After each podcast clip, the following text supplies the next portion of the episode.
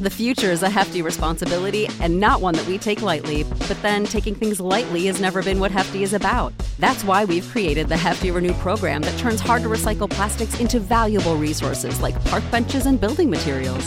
To participate, simply fill up an orange Hefty Renew bag with accepted items, tie it up, and drop it in with your regular recycling. That's it, it's that easy. It's time to rethink recycling with Renew. Particular valued resources may vary by geography. More info available at heftyrenew.com. Lips like Mm-hmm. sugar, Sugar kisses. Welcome to Sincast, presented by CinemaSins.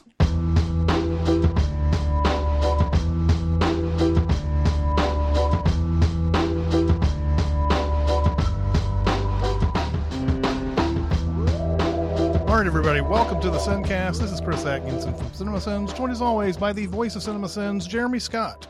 Hey ho! Hey. Mm-hmm, mm-hmm, mm-hmm. And from Music Video Sins, Barrett Share. Top of the morning to you. Oh, he took my hip hop vibe and made it uh, Irish. There's hip hop Mm-hmm. in Ireland. Okay, sure. No, I agree with that. Mhm, Yep, yep. Top of the morning to you is actually the name of the longest running number one hip hop song in Ireland. That's Yeah. true. Yep, That's yep, true. it's For the last 30 years. Yep. Um, well, it's been a couple of weeks, guys. I'm sure we're pissed off about something. I feel like I'm taking crazy pills! I'm as mad as hell. You've never seen me very upset. Lord Jesus! Lord Jesus!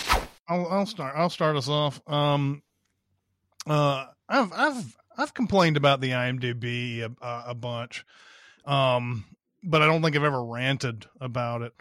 Um, first off, we should you should know that I think the IMDb is the best resource for any kind of uh, movie knowledge that you want to you want to get. Mhm, mhm. Um, you know, you want to look up who's in a movie, when it came out, all the different you know aspects of the movie, all the little technical aspects of it what company did it, all these different things that you want to find out a movie, you can find it out on the IMDb.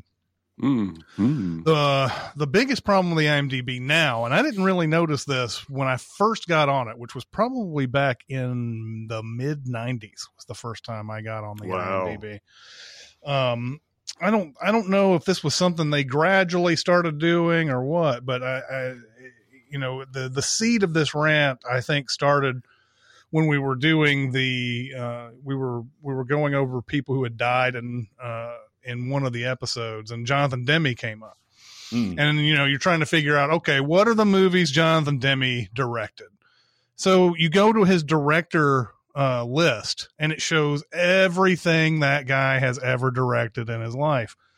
It shows his music videos. Of course, he did a lot of stuff with A the Talking of- Heads. Yeah. So it shows a lot of that. It shows and it and and the other things that they throw in there on the IMDb on a director thing is if you did a video short, if you did a commercial that was like a minute long and it and it had a like a marketing campaign behind it, like those old BMW commercials with Clive Owen or whatever, which I think um, uh, Guy Ritchie did those. Um, ah. and uh and, and it'll show you every little thing it's it we we live in 2021 now where there's so many different content uh uh you know avenues out there they need to separate these things in the IMDb they need to make yeah.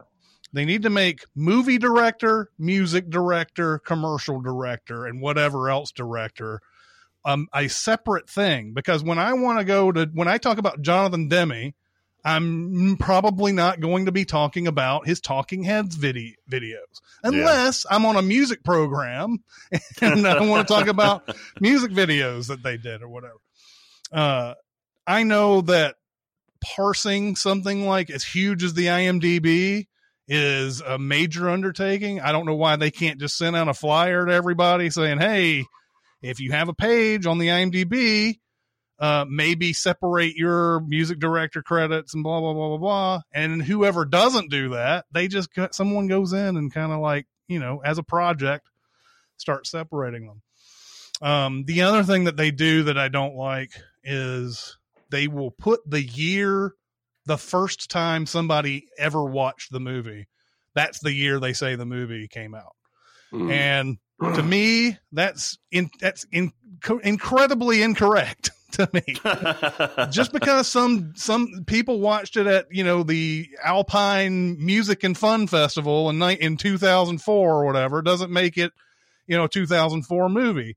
It has to be at a theater where people can buy the tickets, or it's got to be you know uh, it came out on Netflix on this day, it came out on whatever streaming service or whatever there's too many times where people think that a certain, you know, this is not important. I know it's not important, but there's too many times people think there's a movie that came out in this one year and it didn't come out that year. It came out on, on some festival. Like I had an argument, not, not a heated argument, but an argument about when Crash came out with somebody once.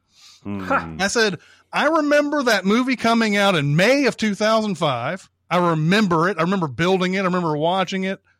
It came out in May 2005. He's like, no, it came out in 2004. It came out in 2004. Sure enough, you go to the IMDb, it says 2004. And I'm like, I, I was in, I, I looked it up in front of him and I was like, okay, look, look, it says 2004 on the IMDb. Okay.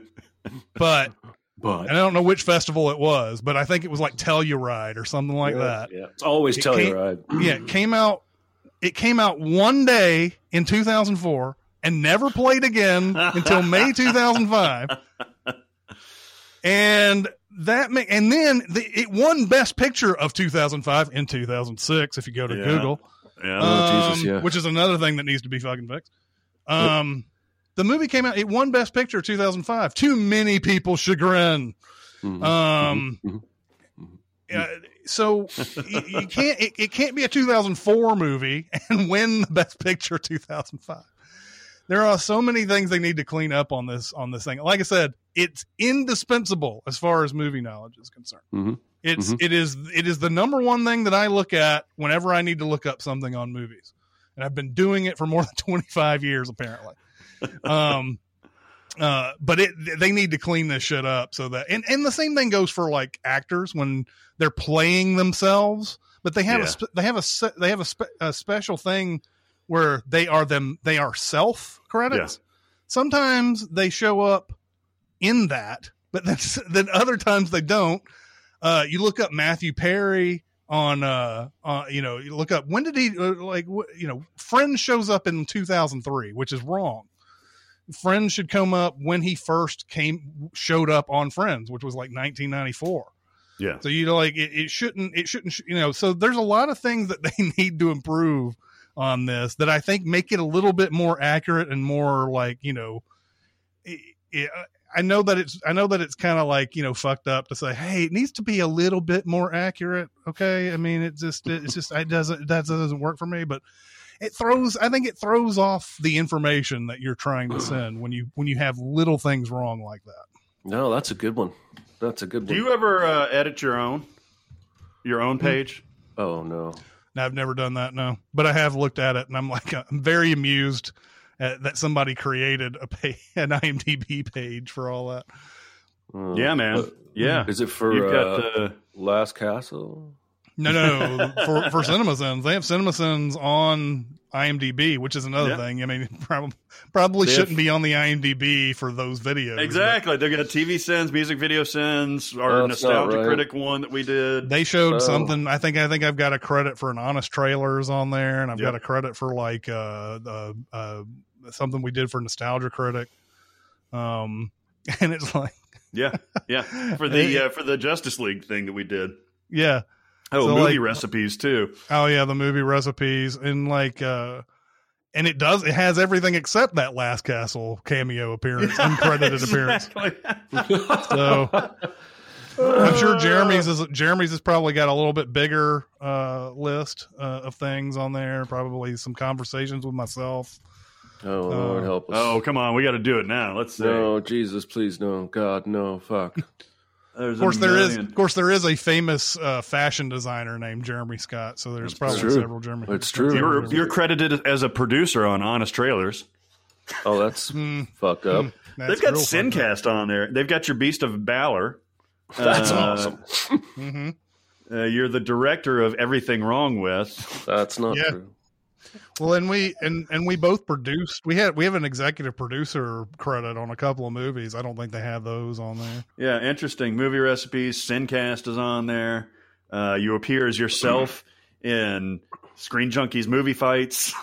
Yeah, yeah. Of course, that's weird. Yeah. That's anyway, weird. I All right, like well, that rant. That's a good one.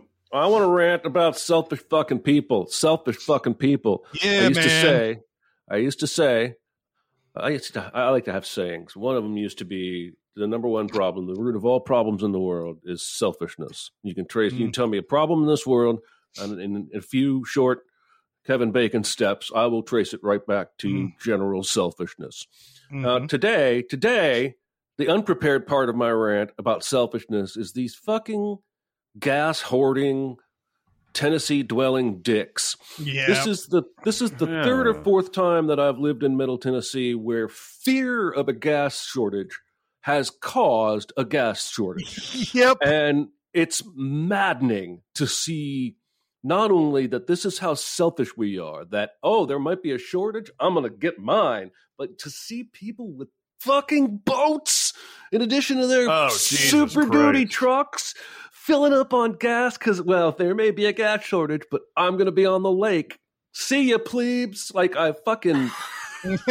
I never hate humanity more than when this shit happens. This is even like a, a snowstorm and we go buy the bread and the milk. That's dumb, right? But it doesn't seem quite so selfish as a manufactured, self fulfilling prophecy, boat gas hogging crisis, in quotes, makes me sick. Now, let's talk about the nice people that make me sick. people who are, in my opinion, only being so ridiculously nice because they have some selfish desire. The other day, Mhm. um, I have two examples. The other day, I'm on my way into Publix. To my, I come, I'm coming in from straight on. To my right, coming up the sidewalk, is a woman that has to be 75 if she's a day, and we're on the same trajectory. So, as a gentleman, I slow, and then I stop, and then she stops, and I say, "Go ahead, ma'am." She's like, "No, you go ahead." And I was like, "No, you go ahead." Oh, She's like, oh, Jesus. She's like, "No," and I was like, "Fine, I'll go." You know what I've noticed on this on this phenomenon? If What? you didn't if you didn't bother to do that, they would have raced you to get there first.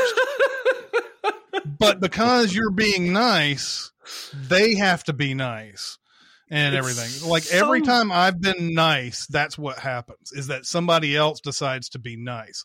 Um and and when every time you're like I'm going to do this because it's my right of way or whatever it is, they are a dick to me. So Yeah, that's the that's the what- thing is the four way stops, right? Like, and Yeah. you go on, you go on. What I just do is point. I'm just Mhm. like, you go, yeah, you go. I get out. It usually direct works. Traffic. I'm just like, you know, you go this way. Like it's Mhm. ridiculous. The other, the other example I have, which was the same day, ironically, I'm driving home with groceries, um, and I have to turn left into my driveway. All right, and there's a car Mhm. behind me, and there's a car coming toward me the other direction. So I slow, and I've done this dozens of times. And I put my turn signal on to let both the car behind me know I'm about to turn into this driveway and the car in front of me to know I'm not stopping for a turkey or a deer or some stupid reason. And this truck comes toward me and stops on the other side of my driveway and waves me to turn in front of him. I, I Is gotta there tell anybody you, I behind don't. I've I never seen anything like that. I have never seen anything like that in my life. And I was like, whatever you think, whatever kindness you think you are paying to me, fuck you, dude. Mhm. This is messed up. Follow Mhm. Why the goddamn rules up? of traffic. Oh, Follow the traffic making sure. rules. Was there anybody behind him? I don't dude, know, but it, there's no it doesn't matter. there's no, there's the there's no the excuse for this. There's no excuse that everybody knows that if you're on the other side, you just continue going. And, Yes. and especially especially if there's nobody behind them, you know, and uh, you know, it's just if there's nobody behind you, whatever, just go. You'll be out of the way soon enough. You don't Oh have to God. stop. I was fucking incensed at the kindness. Mhm. like, get the fuck out of here. Let's have a society. Jesus. Mhm. Yeah. There's my rant. God. Oh wow, those were good. I just have a quick one about hipsters. Um, Oh, I hate 'em. Mm, mm, hipsters. I was reading this uh, Grub Street article um, yesterday about this. Um, is a bandmate of uh, Will Oldham, who's a Louisville musician, and nothing he said. It, it basically, he's taking a tour of New York and saying, uh, "Here's where I like to go eat. Here's what what I think is good." Nothing wrong with that at all, right? I mean, nothing wrong with that at all. But this motherfucker, you, you could just tell that he was dripping in hipster. And I've got such a weird, complicated relationship with hipsterdom. I dabbled in hipsterdom for a while Mhm. Mhm. because many of my friends uh, in Louisville, Kentucky, weirdly enough, uh, were self district. Huh? Were they orgy friends? Yeah, they were orgy friends too. No, actually, those weren't the orgy friends. Um, Mhm. they were self-described hipsters. These are people that, uh, yeah, and you know what I'm talking about. It's the ironic mustaches. It's the the Ooh, chunky uh, eyeglasses. It's the weird haircuts. It's the complete inability to to grow an actual beard. Somebody listening just did a Barney. Joey Jojo, come back. It's, oh, it's the skinny jeans. It's biking everywhere. It's it's it's loving strong beers. Like Making fun of people who like sports. making fun mm-hmm. of people who like sports and having their own language. Uh, I, I I have hung out with these people many times. For whatever reason, they're friendly to me, but they're not.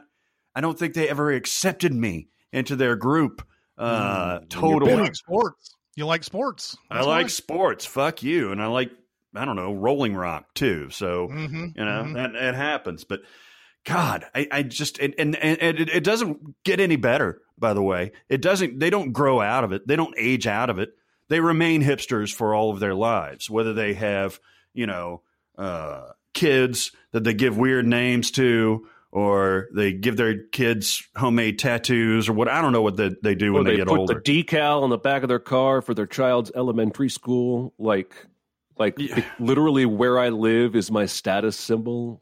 Fucking Yeah. entitled Yeah. bricks. fucking hipsters, man. I just can't I can't deal with them. I don't dislike them, but I can't deal with them. Uh, oftentimes they're very nice people, but they are a group unto their own, and that's my story. hmm hmm hmm I don't know why this hipster thing just hit me, but as I read that article, I was like, God, I know this guy. I, I literally know 10 people like this guy that it it's it's self-importance Mhm. on a different way. It's just I, I can't even describe it. They they're they're name droppers, uh, but it has to be the right names. They they read books, but not books that you would have heard of. They listen to music, but not any music that you would have heard of. And it's not like they're like, "Hey, I want to turn you on to this new band." It's like, "Oh, you don't listen to Echo and the Bunnymen? Fuck." You know, that Mhm. kind of shit. So, oh yeah. So I don't listen that- to any bands with Bunny in the title. That's just a rule of thumb. I just don't. Mhm. I mean, I have several weird rules, but that's one. I don't. Yeah. I don't- No, that's a weird one. Go into, that's a weird go Going to Bunny Man. Anyway, Uh, they yeah, came up I'm- with that great song, that great song in the '80s that everybody knows, though. The, That one song. the, the Yeah. what's it called? It's called um, through the yeah through the thick and thin. It's in Donnie Darko. Yeah, up against the The. Killing Moon. Killing Moon. Yeah. Yeah. Killing. Uh, Moon. Oh, and then uh, Lips Like Sugar uh, was in uh, Lost in Translation. lips like Mhm. sugar, Sugar kisses. Anyway, Um, fuck hipsters. I love them, but I hate them. Yeah. So uh so so Barrett came to us the other day. And he as he does, he comes to us. I knocked on your door. Yes. That's a secret knock.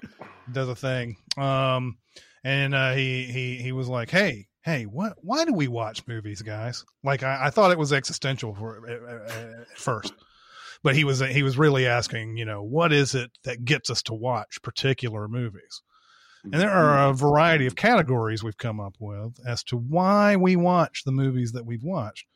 Um, they could be, you know, it could be an actor, it could be a director, it could be Mm. a mood, it could be a vibe, it could be a lot of different things. So Mhm. uh, there are obviously lots of other different reasons. Jeremy came up with three himself. I did. Um, um, and I came up with an extra one. But uh, Nice. anyway, uh, who wants to start us off on all this? Like um, why we watch movies and what Why reason we watch. Yeah, I'll, I'll start. Um, this this actually came to me in different ways because I was I was really wanting to watch a movie. Uh, let's see, it was Monday evening or something like that. Uh, I was really wanting to watch something, but you have one of those times where you're like, I have no clue what I want to watch right now, and you scroll through Netflix or Mubi or Amazon or whatever Hulu. Uh, Jeremy clicks around on his guide, uh, but I was just like, what what is it going to take for me to pull the trigger on this particular movie? And I started kind of coming up with those uh, uh, those categories, and one that I did not uh, put on there was something like a miscellaneous type of thing. I watched Friends with Benefits the other day, uh, the Mila Kunis Justin Timberlake uh, movie, because it was rated R. And I did not realize that it was rated R. And I was like, maybe it's a little bit raunchier than I thought it was going to be. It's not. Eh, a little bit. It made it more watchable, the fact that it was rated R. Uh, and it's a weird thing. I'm not a horny teenage boy anymore, but yeah, right. well, maybe I am.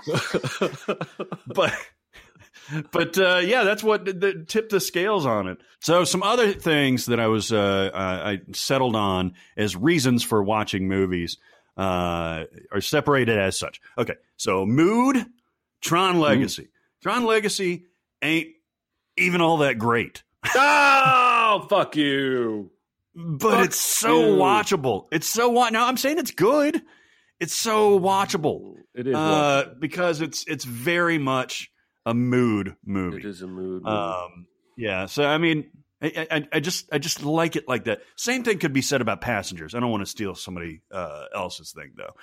Uh, and yeah, is there overlap between mood and vibe? Probably, but I did them separately. The Of course you vibe that I get in High Fidelity is just it's a place that I want to hang out. Uh, I want to go to Championship Vinyl and listen to music with those fucking hipsters. They're not even hipsters. They're ju- they're just musical know-it-alls. They're they're right on the edge. They're, they are. It's like, Dude, uh, has a they're- they're vinyl talking about collection. Like Oh, that's years true. before vinyl got popular. That's true. Like, that's true. And then they're talking about Green Day. They have to talk about the band that's that doesn't get all the recognition that Green Day does. the sticky little fingers. Yeah. Uh, yeah, yeah, yeah. So, but I, I do enjoy the vibe of of High Fidelity. Uh, another vibe movie for me is Willy Wonka and the Chocolate Factory. I can put that on at any time and just be giggly and just it, it'll lift my mood immediately. Uh, it's such a unique movie. Willy Wonka. Willy Wonka. Um, there are some times where you'll see an ensemble of actors and you'll be like, "Huh, I, I'm I'm good with that." Now, Jeremy, it happens to him all the time. Like, All the time. actors. Mhm. Uh, in the last uh, five years, it was made. I decided to go with it. Uh, but one of the immediate ones that stood out to me, uh, based on actors in the ensemble alone, was Cradle Will Rock. yeah, Cradle Will Rock was a 1999 movie I think that's right. um, starring all the Cusacks, Mhm. uh, uh, Bill Murray, Susan Sarandon's in it, uh, Joan Cusack, Bill Murray, uh, Emma Watson is in it. That's right, Turturro. Uh, this it, it, it's a movie about acting, so it's pretty amazing. Uh, and I was not disappointed. I thought it was delightful. Uh, so that's a good one. That's a recommend, by the way, if I haven't mentioned that before. Uh, for director, uh, hands down, the most recent example would be uh, Blade Runner 2049. Uh, I'm going to watch everything that um, Denis Villeneuve does uh, in the future. And he's doing Dune, right? yes. Uh, yes. Yeah. So even though I really have no interest in Dune, I'm going to watch Dune. Um, same reason I didn't really love Blade Runner, but I was super interested in it because Villeneuve was was taking over. And then one of my favorite ones is Morbid Curiosity, and uh, one of those was Cats. Mm. the Jesus uh, t- the Taylor Swift version, we'll call it. Taylor Uh, Swift. Taylor's Taylor's version. Taylor's the version. Idris Elba version. uh, I was not rewarded for my curiosity uh, on cats. Um, and another one was Mortal Kombat. Uh, I decided, yeah, you know what? I don't really have any ties to this franchise, but fuck it, let's let's throw that on there, and it was Mhm. fun. And the last one I have is from recommendations, mostly from you guys uh, and from the listeners. Uh, the night comes for us, which I probably wouldn't have seen otherwise if a million people hadn't recommended it. Uh, Pulp Fiction, my older cousin uh, recommended it to me. I had no idea who Quentin Tarantino was. I was what fourteen uh, when that came out, hmm um, and so really just went in blind, and it was obviously amazing. And my dinner with Andre, those Mm. aforementioned hipster friends that I had in Louisville, sat down and they were like, "We're going to play my dinner with Andre." And I was like, "What's it about?" It's two people having a conversation. I was like, "Oh," and it was glorious. It was fantastic. Uh, so that's mine. I, I thought this was a fun topic. Yeah. Yeah. Chris, you or me? Me or you? You or Oh, me? I'll go ahead. I'll go ahead. You. I um for uh for mood and now now this is kind of a, a I don't know what came first the chicken or the egg right because I I watched Lady in the Water because I had to I was working at a movie theater and I was checking the print but I ended up coming out of that movie um thinking oh that wasn't that bad I kept hearing that it was bad and I think there's a certain mood that you get into when you're working projection, especially at the theater that I was working at, which was basically sort of middle of the no middle of nowhere Queens uh, at the time that this movie came out, um, and watching it at midnight. Nobody else in the building.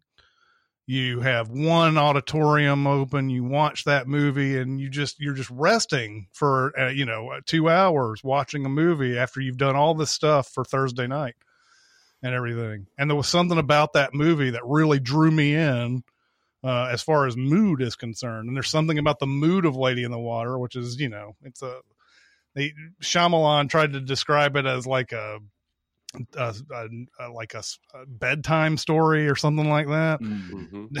it was it's really like perfect it was like a perfect thing for me to watch at the time um that i was i couldn't really think of much mood stuff. I thought a lot of vibe stuff. Now I agree i agree there's a lot of things that overlap there. I was trying to figure out is that more vibe or is that more mood? Yeah. but but vibe crank and crank 2 and Oh, yeah. and sin city uh, mainly because the sin city trailer was amazing yeah. I love that Sin City trailer. I was so excited for that movie, and I hate the movie. But Mhm, mhm, mhm. um, Crank Two, especially in the trailer, there's a I had I already I was already a lover of Crank, and then Crank Two comes out, and there's this. It's all it's all it's like Crank Two is like so you liked all that amazing bullshit in the first movie, right? So we're gonna make it even more amazing your bullshit in this movie. And there's like a part where like there's all this stuff going on, and then the middle of that trailer, Jason Statham is fucking like putting a like a something from some power grid on his tongue and like and, and like all this electricity is going through him and everything and, and it's like this oh and there's like this and, uh, and I was like, fuck yes, I'm watching Crank 2. There's no doubt about that shit. He's sticking his tongue on that thing, whatever that thing is. It's so weird. Um, um, uh, for actors, The Big Short was a big one. We have uh, Christian Bale, Brad Pitt, Steve Carell. Uh, like a never-ending cavalcade of actors in that movie.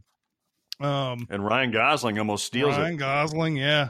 Um, uh, it was just, uh, I mean, I I probably would have watched it anyway, but just the fact that they he stocked it with that many people is amazing. Uh, for director, I don't think I would have watched Grindhouse if it wasn't for Quentin Tarantino. Um, That's a good point. Yeah, I don't think the movie would. wouldn't have been made without Quentin Tarantino and Robert Rodriguez. Um, so it, I mean, you know, without them, it just doesn't exist. I don't think. But the the fact is, I, I it's very hard to get on to somebody's vibe that this is something like really good that I used to watch in the 70s and they don't make these movies anymore and let's come out with something like that. Uh, it has to have somebody that has that kind of film knowledge to get you really interested in something like Grindhouse. Did you see the whole thing, like Planet Terror and Death Proof, in the same? Yeah, this is another one that I watched when I was in that that theater in New York. Um, uh, I started at probably eleven o'clock or something at night, and it Ooh. ended at like three thirty, Wow. um, or whatever it was. And uh, and uh, yeah, I, wa- I I remember watching it, and there were people from the theater who came in to start watching it, and they were watching the Planet Terror thing, and they're like, they're like, "There's another movie after this, a whole other movie," and I was like, "Yep." And then I was the only person in the theater. and the much better movie is is the second one too. yeah death proof is one of is uh i love death proof a lot um but yeah i, I would never watch it without them state and main is another one david mamet Mm. um uh i i i would have i think i probably would have watched it anyway if he had just written it but because it's all him writ, written and directed by him that was a no-brainer and that's another one that you could say cast as well Yeah, yeah. um is huge Wasn't uh, it, for uh, morbid what That was Julia Stiles was uh, the the girl in there, Mhm. right? Yeah, that, that was- Alec Baldwin gets in the crash with and everything. Yeah, And that was after 10 Thin Things I Hate About You, right? Was Yeah, it so So right 2000? around the same time. okay. it came out like two, 2000. Ten thousand. It's ten thousand things I dislike about your face. Get it right, Barrett. Um, yeah, it came out around that time, 2000, 2001. Hmm. Um, and uh, for morbid curiosity, uh, Hardcore Henry, because they were uh, oh. they were doing this, uh, you know, uh, first person perspective all the way through the movie and everything. And I was, I, and even though everything about about it said this is probably not going to be very good, and it's probably going to make you sick watching it and everything, I still wanted to watch it because I'm I'm that way about the stuff. I'll give you I'll give chances to anything that's trying something different. And um, Hardcore Henry, I, I don't remember it being very good. I remember watching it. Go, boy, I made a mistake. I made such a mistake. I don't think anybody remembers that movie. That movie came and went, man. Yeah, it was I like don't- the gimmick, and that was it. Yeah. Um uh recommendation, yeah, a lot of recommendations from the Sincast is uh the a lot of uh what I've seen people coming on Facebook and saying, "Hey, you need to watch this." I don't get around to every recommendation obviously, but Mm. like I put spontaneous down here because that was a recommend from Jeremy and I ended up Mm. watching it like 2 days later. But I remember working I remember wor- first working at a movie theater, and this was 1993. The I remember the the people who were like two or three years older than me were like, "Watch Glengarry Glen Ross, watch Reservoir Dogs." Huh. Stuff like that, and I was like, "Uh, okay." And then and and I watched them, and I was like, "Oh, these guys know their movies, don't they?" And um, so yeah, those are a couple other ones that are that go on that. One off the one off the menu. Um, I called it "Maybe I Was Wrong." Mm. Um, over the summer, and Jeremy remembers this of 1999, the Sixth Sense trailers were going all over. They were on everything. Mhm. And I remember all of us going, man, this movie looks so fucking stupid. Oh my God. Why is this kid whispering? Why is this? What is, what is going on here? And usually I'm really good about knowing what's going to be a huge hit. And, I'm, and I, I, I, I surrounded myself in a bubble on that one because it was, I believe, either Friday or Saturday I came in. Usually I was off on Friday. So I think it was Saturday I came in and they were like, "Yeah, we sold out of this like last night. We sold out on all the shows, and it's so it's selling out again tonight." And I was like, "Oh, well, shit. Maybe maybe this is good. I don't know." Um, Mm. and so uh, because of that uh, word of mouth, and of course, it got ruined for me that night, that same night. Um, uh, the uh, I ended up watching it like the next day or or a couple of days from there, and uh, I was like, "Oh, this movie is really good. Oh my god." um, so it was weird g- going through that whole summer, going, "Boy, this piece of shit." You know, it- it- the trailer always would. You'd always have Sixth Sense, you'd have Stigmata, you'd have Stir of Echoes, and it was like all this Yep. shit is the same. And uh, And so it just it was hilarious. just a part of the uh, experience of watching trailers at that point and everything. And Aaron's probably laughing somewhere. He just he just got he like got a little like tremor in his body when he heard me say something about trailers, something negative about trailers. um but uh that's what um that's uh, that's what i called uh, maybe i was wrong but anyway I like Uh, that uh, the the recommendation one. Uh, there's been a couple of times where Jeremy has recommended something hard, full throated, and both of us just watched it right immediately. And one was Mhm. Locke, and Yeah. one was Mhm. spontaneous, and Mhm. we both loved them. So yeah you got I you got a even- good I think I even, uh, s- I even snap watched vacation the ed helm ed helms vacation i think because of a recommendation that And, hurt uh, my reputation. well i mean yeah i mean it didn't hurt your- uh, I don't think it hurt your reputation. I think it's just it's one of those movies that I can totally understand somebody getting uh in with like ignoring some of the bad things because there's some really funny things in there. Um and uh and so yeah, that was one I was like, "Ah, I don't know, I don't like a lot of this, but I can see some things get getting involved in it and everything and uh, and you could uh, recommend this to somebody. But anyway, well, I'm going to bring up an actor from that movie a little bit later on in the show. Um. So I'm just going to articulate what I think you guys both did, and that's for mood and vibe. My answers are when I want a certain mood or vibe, this is the movie I watch. Hmm. Uh, and the rest of them were all. Um, uh, these things finally got me to pull the trigger on a movie I might not otherwise have, seen. Um, so for mood and vibe, I could inter- I could switch them. It's Spring Breakers and Drive. Mm. Uh, and oh, I love Spring both Breakers. were recommended to me as you know trippy music video um experimental uh and uh, they both kind of hit that zone for me um if i want to just kind of chill the fuck out both of those movies even though there are crazy moments uh both of those movies are like yeah Mhm. Hey, Uh, speaking of Spring Breakers, did you know that um, Marlowe uh, is scoring a national uh, 7-Eleven commercial? Uh, Our buddy Hmm. Laurent and and Solomon Brigham, and it was directed by Harmony Korine.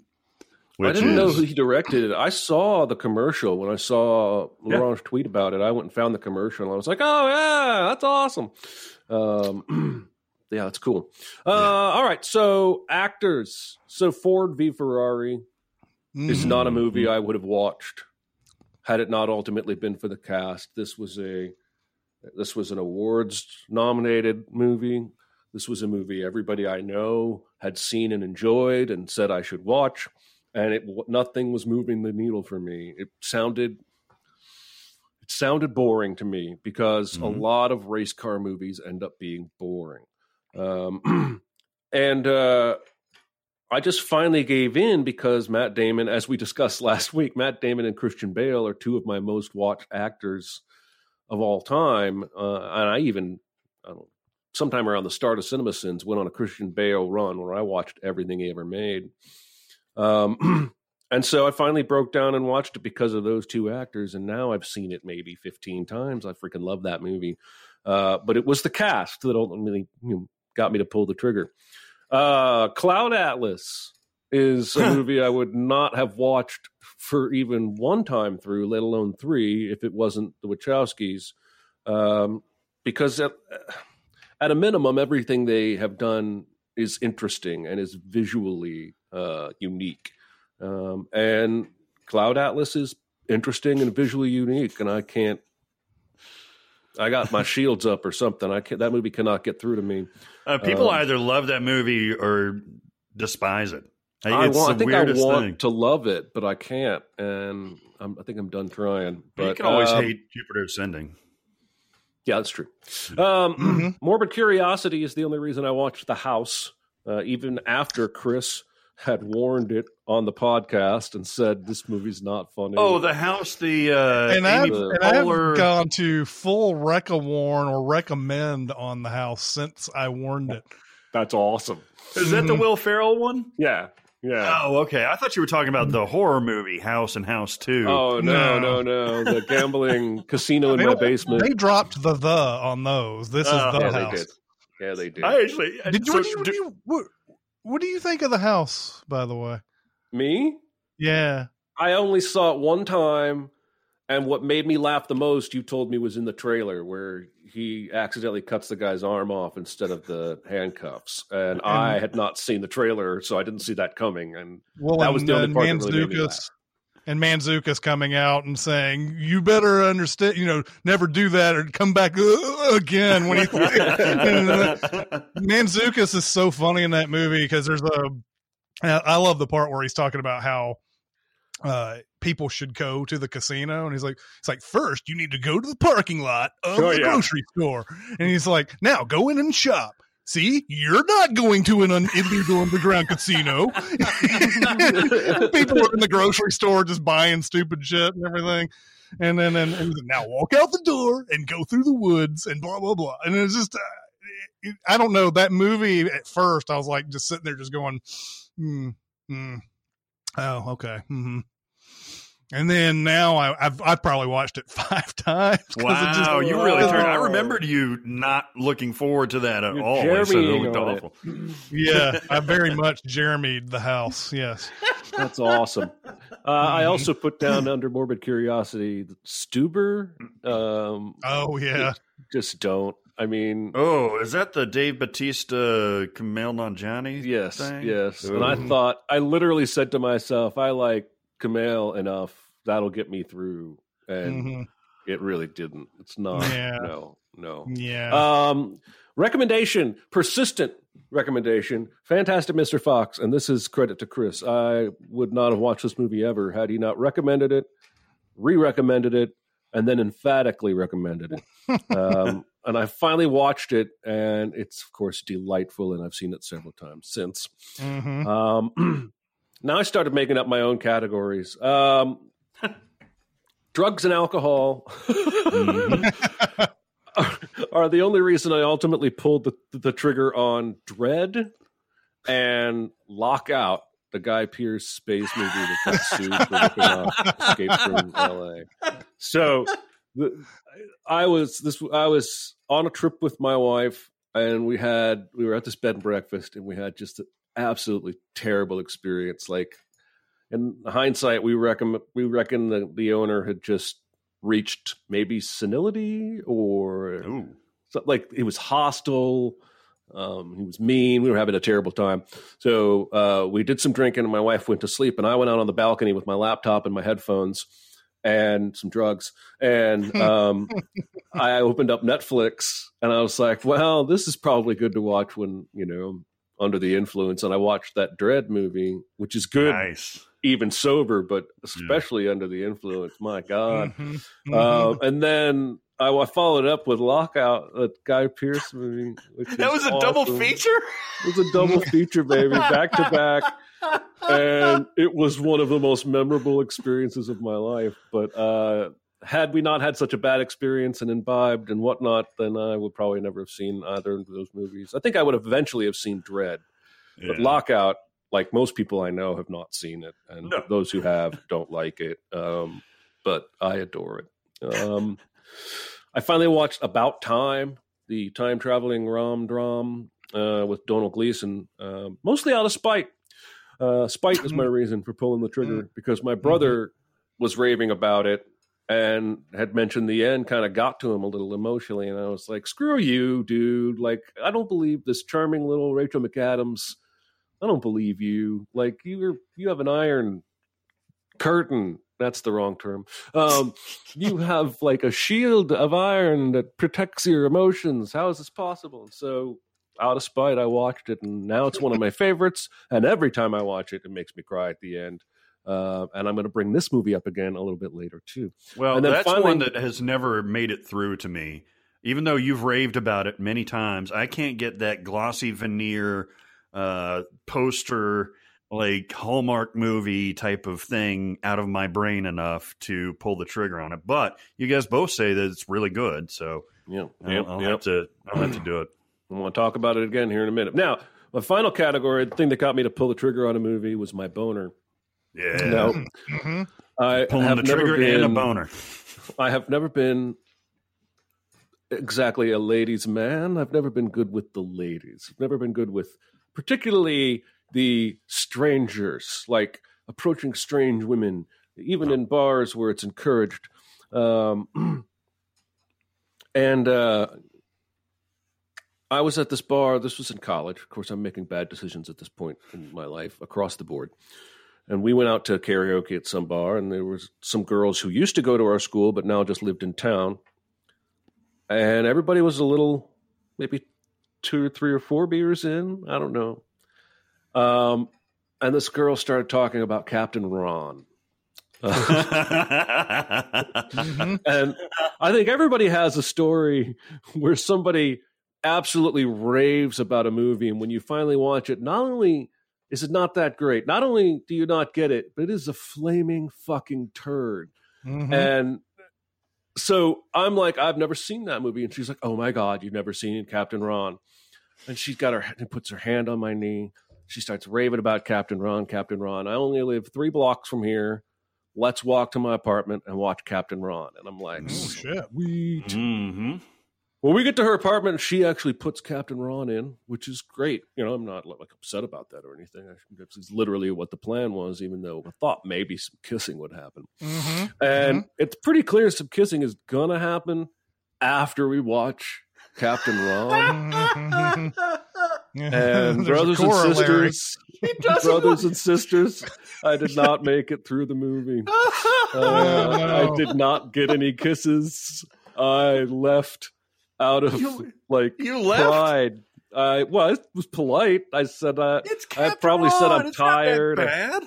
Oh, it's so bad. Oh, It's so come bad on. that I I lost so much respect for this girl. God bless her, wherever she is today. I didn't want my lips and her lips to meet after this. I didn't want any possibility there might ever be any connection further than what we had already experienced.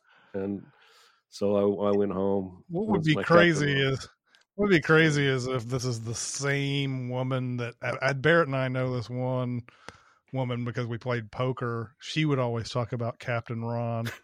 Um, uh, it would be insane if it was that same same woman. Oh, Oh, my I God. know. She's- yeah. Well, next time you see her, ask her if she ever lived in Illinois.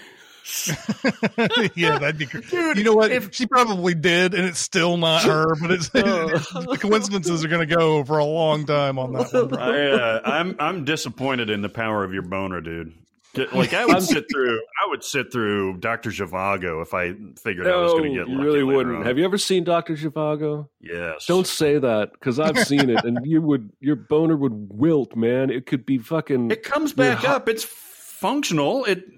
I wrote that. Sid. I- I would I would uh, wager to believe that if a woman wanted to watch Doctor Zhivago with you, the making out would happen a lot sooner than after the movie.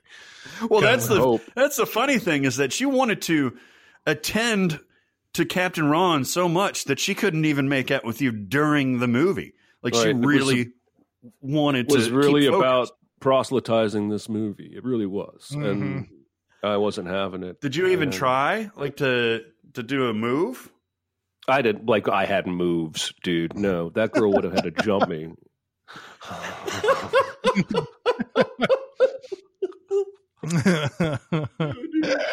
Well, My moves man. are to sit still and not fuck it up. now I have this Captain Ron incredible desire to watch Captain Ron and jerk off. and jerk off. Mm. All right, everybody, it's time to talk about NordVPN. NordVPN, baby. All right, listen to me, everybody here. You need a VPN, okay? You got to have it. You got to have it these days. You ever use uh, uh, public Wi-Fi? Yeah, you do. Do you ever use? Uh, do you ever like leave the country? Sure, a lot of you do. Uh, do you ever want to access uh, restricted content? Oh, yeah. Uh, that yeah, exactly. You, you got to have a VPN for that. It's essential. Okay. Uh, it it protects you. It encrypts your connection, and it's just essential. NordVPN is the the shiznet. Okay. So what you're doing when you're when you're out there, and we all know this. People are watching us. Ad companies are watching us. The government is watching us. Um, and it's easy for them to get to you, especially if you're using public Wi Fi. So if you go to NordVPN and you download their app on your phone, on your tablet, on your laptop, on your desktop, on your Commodore 64, That's right. you will be protected. Go to NordVPN slash Sincast and you get a, a dope, dope deal. Okay. Uh, you can also use the coupon code uh, Sincast. Uh, you get a two year plan plus one additional month with a huge discount. NordVPN, baby. This is what you need. You didn't even know you needed it, but you need it. I didn't know I needed it, but I got it and I need it and I'm protected and I feel like I feel strong. I feel effective. Uh, NordVPN.com slash Sincast or use the coupon code Sincast. I'm going. NordVPN. I'm going right now. Um, anybody got any recommends and warns? Speaking of recommends, Totes amaze balls. They're great. It won the Academy Award Oh, for what? for best movie ever made. this is the weirdest way that I've gotten uh, to to watch a show or movie. Um, our colleagues Aaron and Jonathan had raved about the new newish uh, HBO miniseries called Mare of Easttown. mm-hmm. It has Kate, Kate Winslet in it. Uh, it's got Roy from The Office in it. Uh, it's got uh, you know other people, um, but uh, looked like a procedural. It looked like uh, you know everything was just like the killing. You remember the killing? Uh, Mhm. it looked like the killing, and I never really got into the killing because it seemed boring. And so, uh, so I was like, eh, maybe I'll get into it. And then Saturday Night Live does a parody sketch that I catch, of course, the next day because I never watch it live. Uh, a parody sketch of Mare of Easttown called Murder Dirter. and it, it, this is one of the best parodies I've seen them do in ages, maybe back to like the Lonely Island digital short days. I don't know. Did you see Uh, that uh, that one where they they did the the, the lesbian drama thing? Oh no, no, yeah, that's right. That was that was was a good one, delightful too. too. But Jesus Christ, dude, it, it, it- you just have to watch it. Just go, Google Murder Dirter, and uh, it's it's all about how these people in Pennsylvania have very specific accents, so they call That's their daughters dirters. That's the second straight Kate Winslet movie show that they've parodied Mhm. with Oh, yeah. SNL digital shorts. I think That's Kate crazy. McKinnon has played her her quote unquote both times as well. It's uh, No, she didn't every- actually. She played somebody. She played. She played somebody else in that that lesbian drama thing. Yeah, because, yeah, yeah. because they were sort of combining. uh, because a she girl was on- the yeah she was the only actual lesbian in there. yeah, yeah, yeah. um, but they were combining uh, Ammonite and I think uh, the girl on was it the girl Portrait on of a Lady on Fire. Portrait of a lady on fire. Yeah. Yeah. Uh, but everybody, it, it- this show must be super easy to parody because, I mean, they just hit everything. So I watched that first. Weirdly enough, I was like, it got me curious about the actual mare of Easttown. And that parody is so fucking dead on that I could not watch that show. I turned it off after the first episode Oh, because no. that is exactly all it is. It's like a boring procedural where people talk funny and it's distracting and everybody's related. Uh, yeah, Kate Winslet does have a granddirter in that show. and it just did not get me. I'm sure if I had stuck around for it, I would have gotten used to it. But man, I I was burned by the uh, Nicole Kidman, Hugh Grant with a American accent show that I spent way too much time on.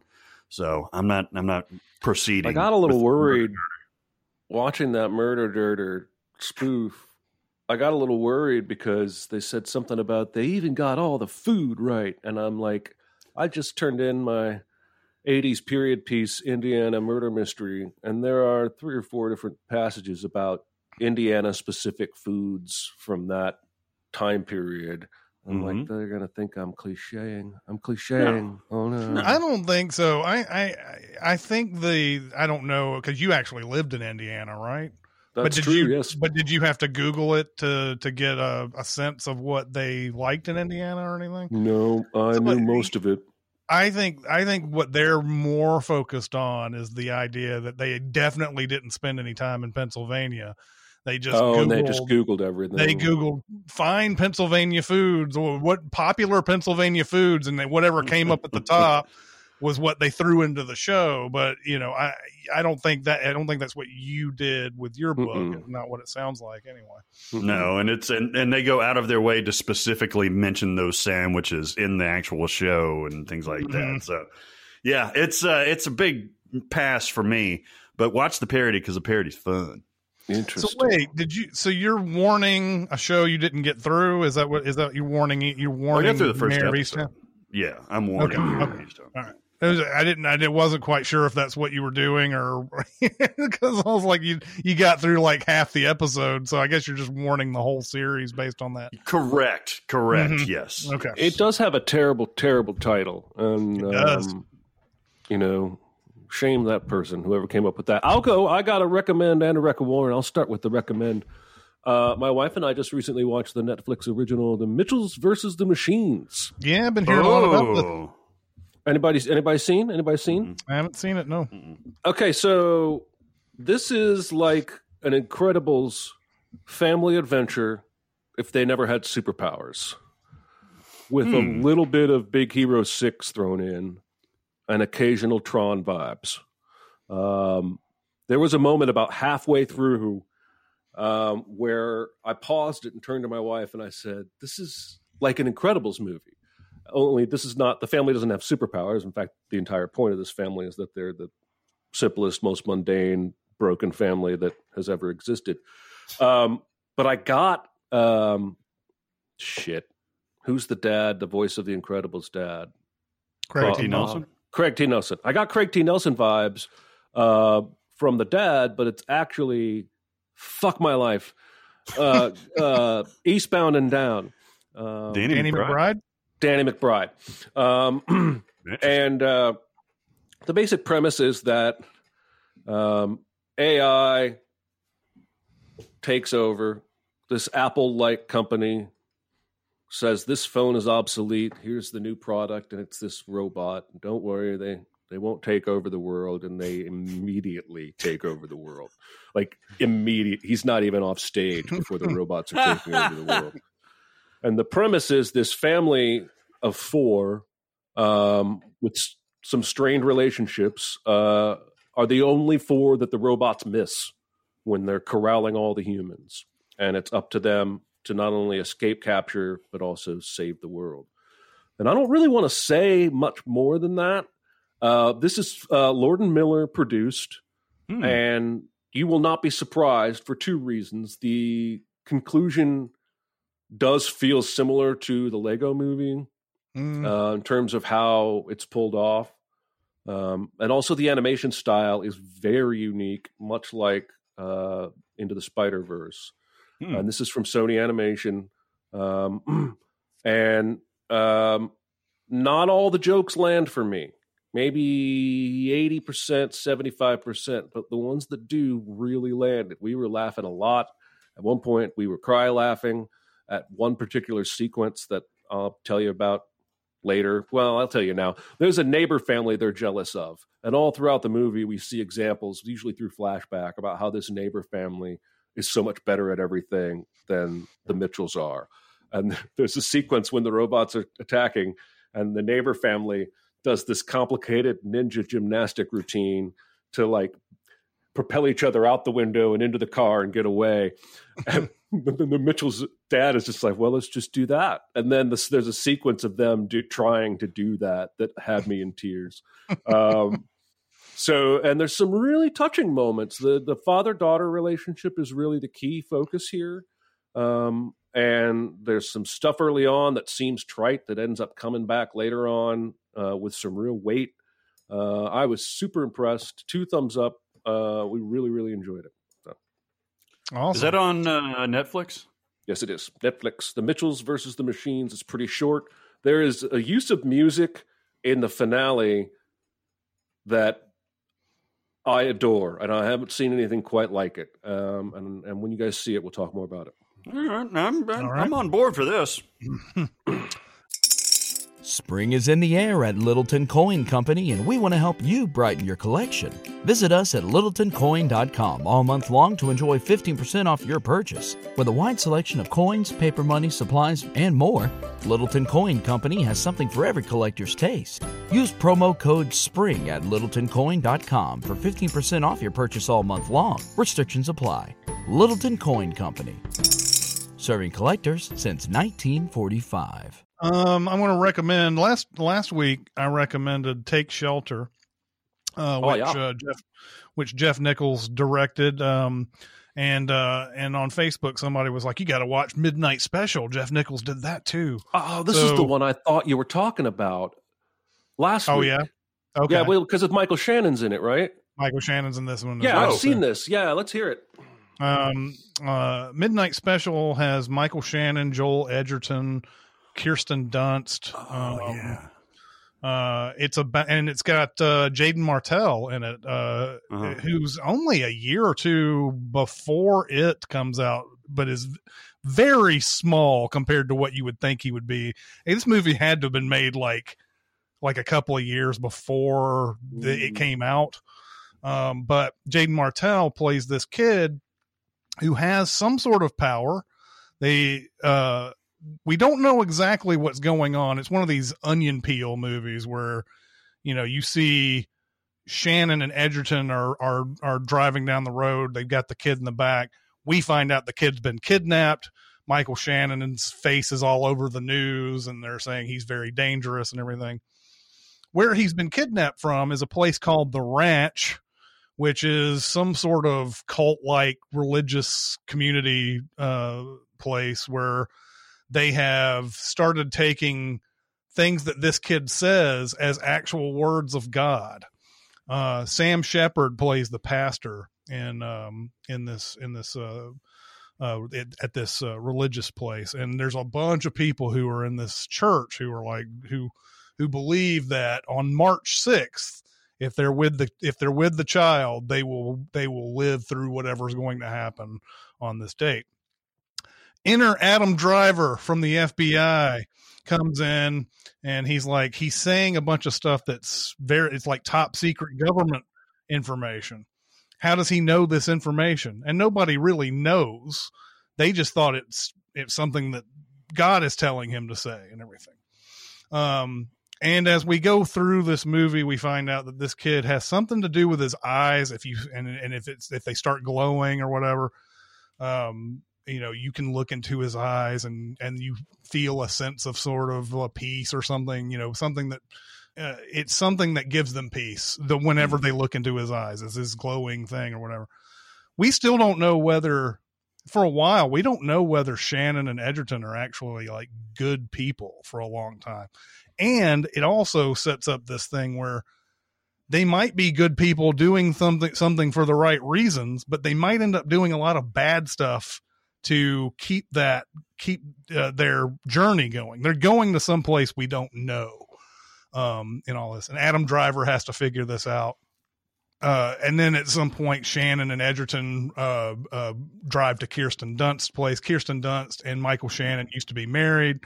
Uh, they they had this kid, uh, but uh, the uh, uh, th- they know that they have to go to this place, and this is where they you know they think that they'll be able to save him. So it's it's it's it's a road movie slash FBI chase kind of movie and everything. It starts to lean in pretty hard on the sci-fi, and then it kind of dials it back and and everything. And I can see why this has probably only got a six point six on the IMDb because it's kind of you know, I think a viewer may want to lean into one or the other. Like, is this a, are we saving a kid here or are we leaning into the sci-fi? We're going to get into the sci-fi elements of this and everything. But I really enjoyed it. I mean, this is another one, uh, you know, I, I know a lot of people have been on the Jeff Nichols bandwagon for a while, especially after Mud came out.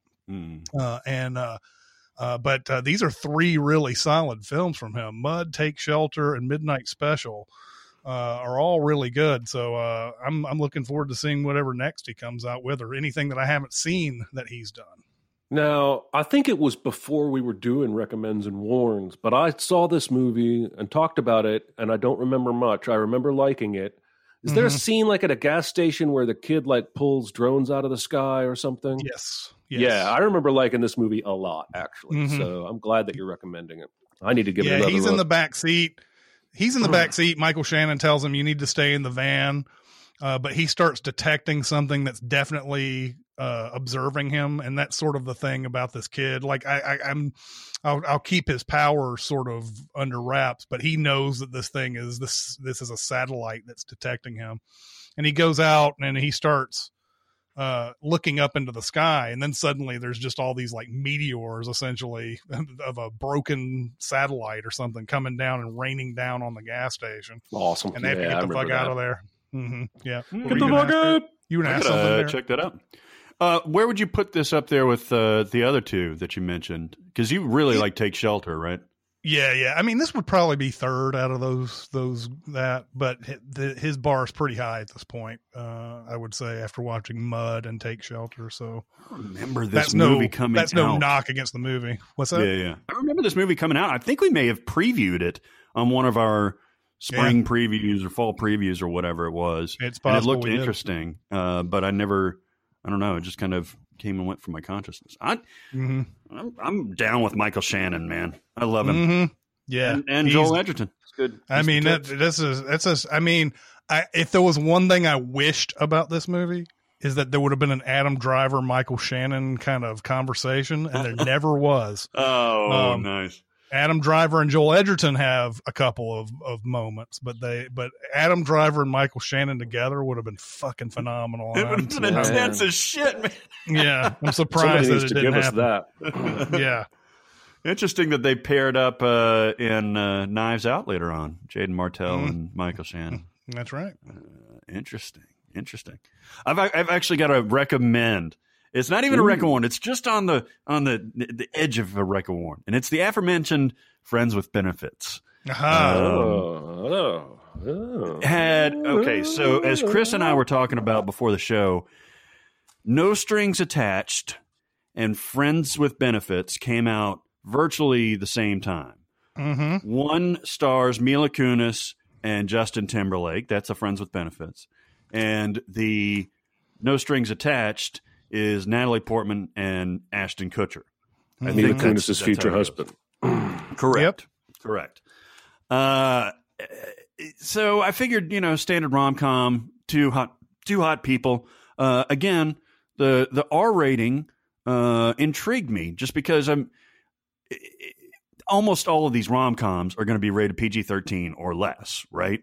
Uh, so I was like, well, maybe they can uh, get down and dirty a little bit here. They don't really. Uh, there's no nudity or anything. Yeah, there's barely any nudity, uh, unfortunately. Uh, but this movie is pretty fun.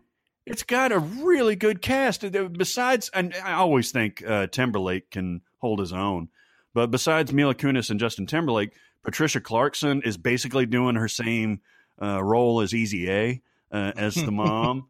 Yeah. Uh, Jenna Elfman's in there as his uh, sister. Richard Jenkins plays Timberlake's father, uh, and Woody Harrelson plays his gay sports writer.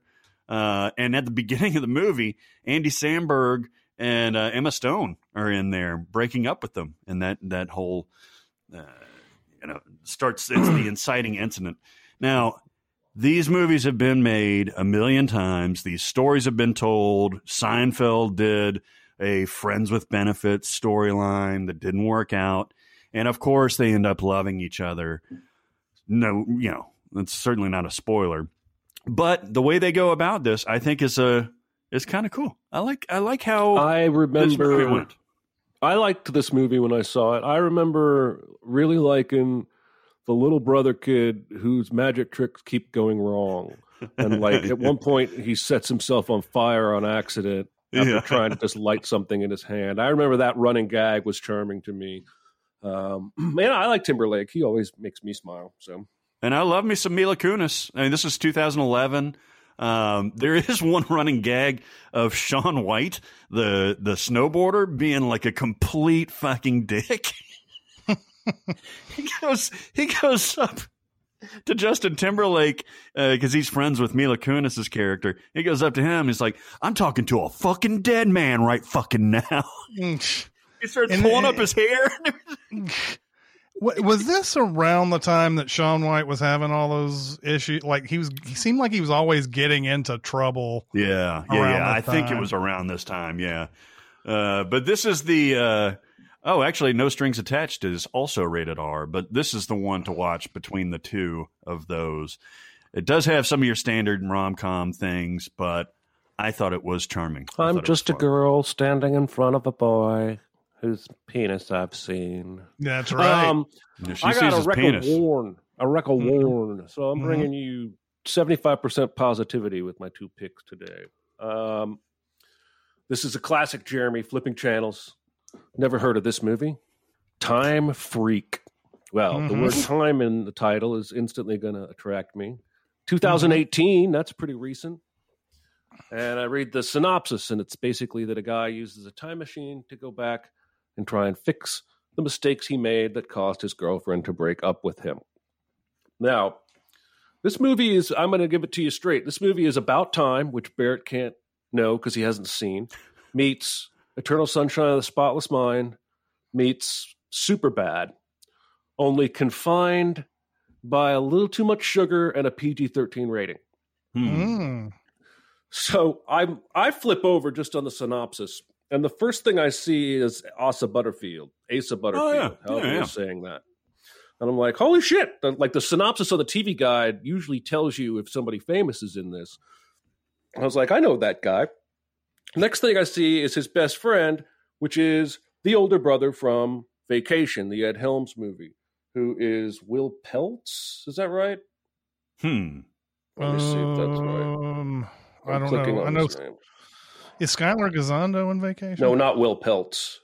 Yeah, Skyler Gisondo. Mhm. Oh, Skyler Gisondo. oh, I like that guy. Uh, yeah, he's also in Booksmart. Um, Mhm.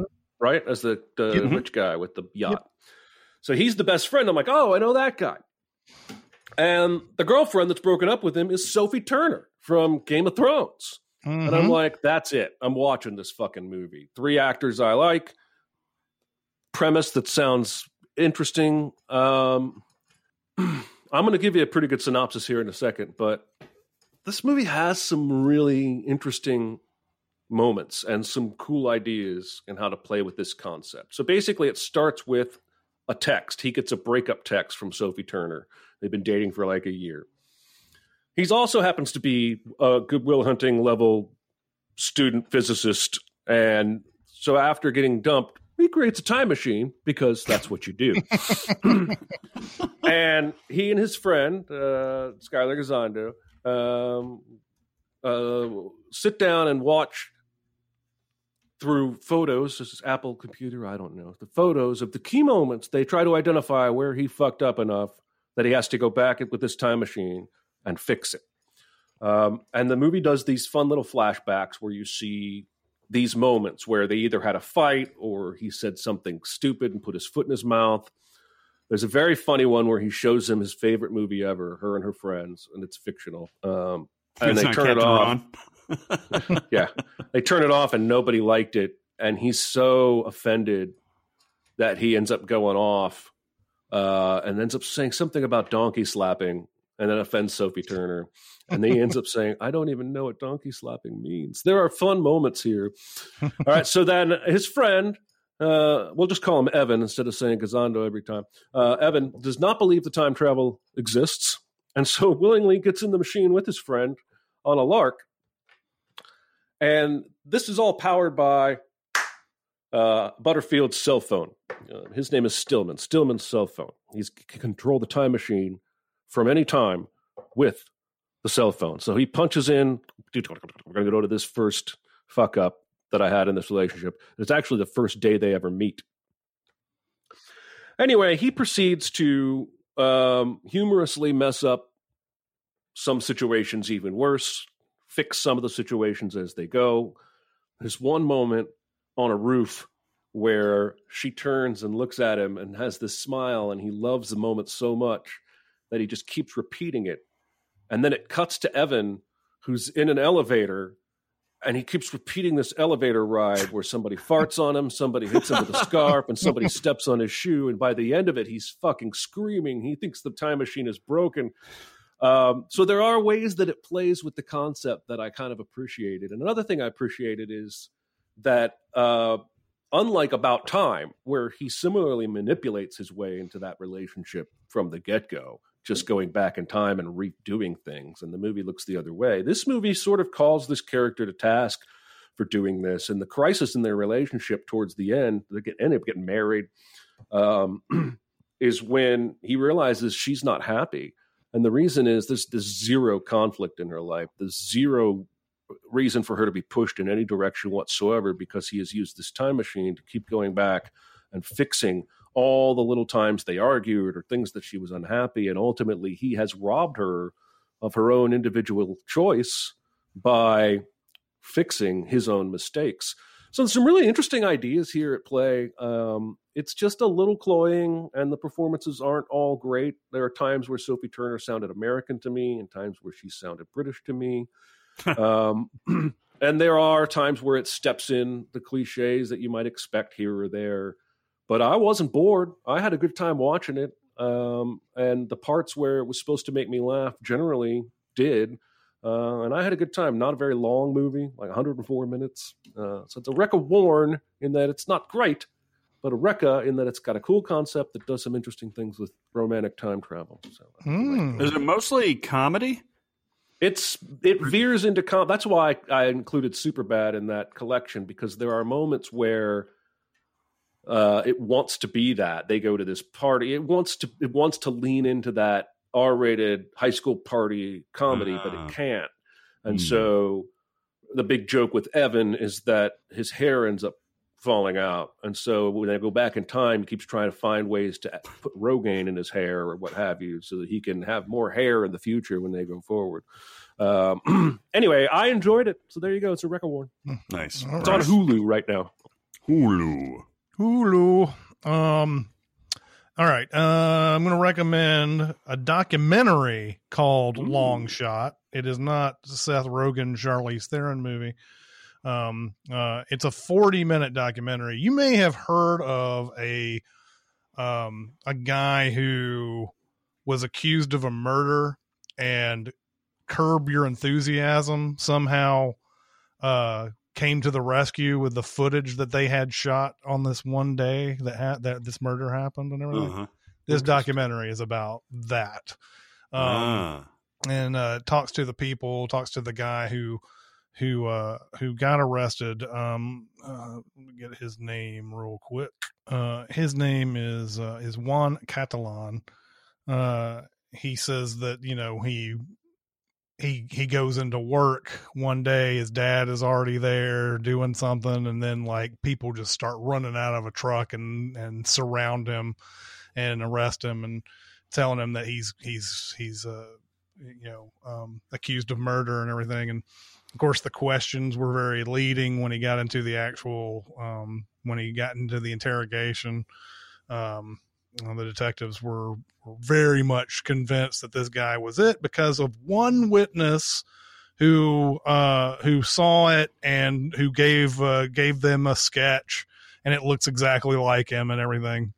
But it's like you know it's in the dark. It's all sorts of there's all sorts of things wrong with a an you know an artist sketch that you can just come up with somebody's identif- ID from that and everything um but it's uh, you know it's 40 minutes like i said it's really interesting like that he hires this lawyer who goes through like tons of footage from dodger stadium that day mm. uh, hmm. trying to find this guy they have the tickets they know which seats he was in all this uh they go through all this footage and and um and uh he he's uh he's I don't know if he finds much in that, but then they then he calls the Curb Your, Your Enthusiasm producers, and at first curb your enthusiasm was like because they because you know they don't know what the fuck it could be any crank asshole saying like yeah. hey i want to see your curb your enthusiasm um uh he's they're, they're like we don't usually like let anybody see this stuff until we're done with the episode and everything.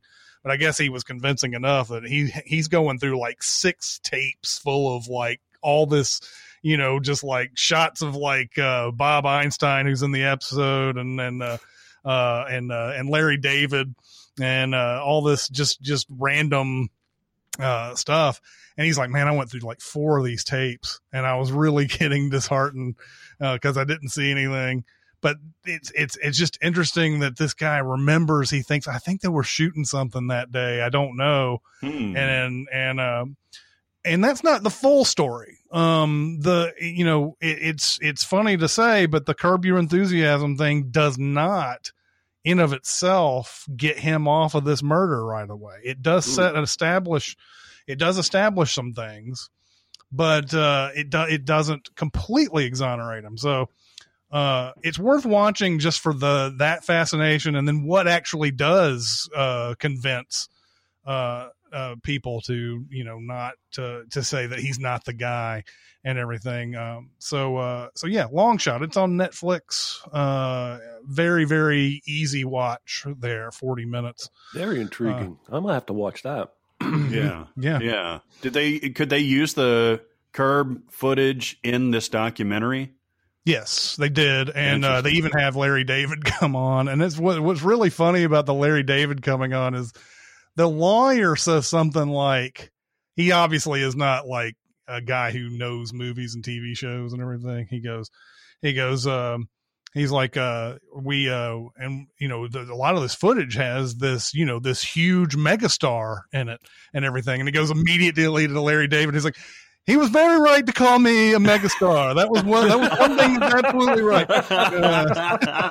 Uh, uh, but uh, yeah, they even have him on there, so it's uh, it's really good. I, I I like the humanization of stories like this because. When you hear the story, it's like, oh, that's weird. Curb your enthusiasm. Got that guy off.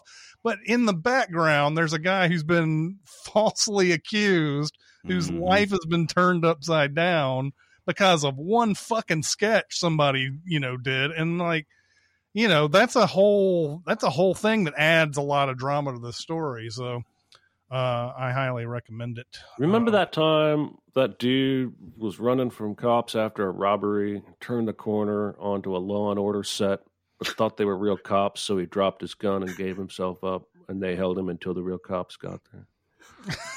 I That's a don't, true I don't story. think i ever heard that I think That really happened. It really happened, man. that's crazy i need to look that up um You know they give Uh, that guy shit in prison, like, ha ha, he surrendered to, to actors. yep all right everybody it's time to talk about better help Better Help! Better help. What's in a name? It's a perfect name. Better help. Mhm. Uh, Jeremy and I were just talking in the pre-show about how drastically our moods and mental health have changed since we've gotten vaccinated. I can't tell you how much it affected me. It was the weight of the world off of my shoulders. Uh, had a real rough time during the pandemic, and once I got, I, I lucked out and got the J and J shot before you know everybody started dying. Um, so I just had the one shot, and man, that day I was feeling well. Two weeks later, I was just feeling on top of the world. Now I'm still masking. I'm still being responsible.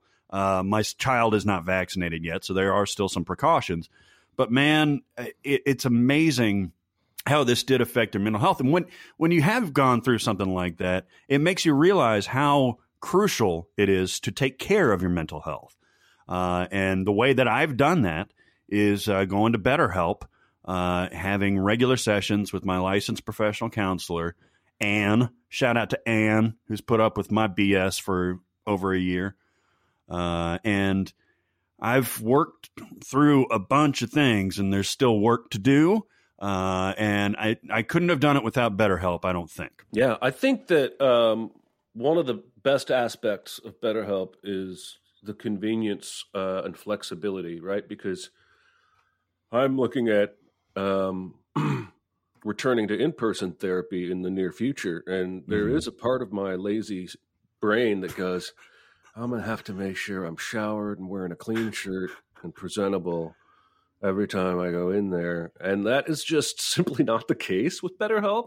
I hate to appeal to. I mean, make sure to put a shirt on before you do a video. well, listen, hear me out. Uh, you can do therapy with BetterHelp in your pajamas if you choose chat or messaging or phone call. Uh, and if you want to do a video chat, you can be like Tom Holland and wear you know, like a t-shirt and a suit coat, and then just you know don't show from the waist below, and you've got you know your boxers on or what have you. Um, it's the flexibility I think that makes it even better than in-person therapy in many ways yeah. uh, because it's completely up to you when it happens uh, and how it happens. And uh, I just think that uh, that flexibility should draw you in if you've been curious, uh, and I think you'll be sold. You know, uh, I'm almost spoiled. Like the thought of actually going to in-person therapy makes me terrified right now for many reasons. Now, if you listener are going to traditional therapy, in person therapy, do not mess with that. We want to keep that going. Uh, but if you haven't uh, taken the experience of exploring your mental health and bettering yourself, go to betterhelp.com slash sincast. Uh, you get a, uh, a, discount on your first month there. Uh, you've heard us talk about it. If you've been waiting – to some of the things we were talking about today is why we decide to do things, why we decide to watch a movie.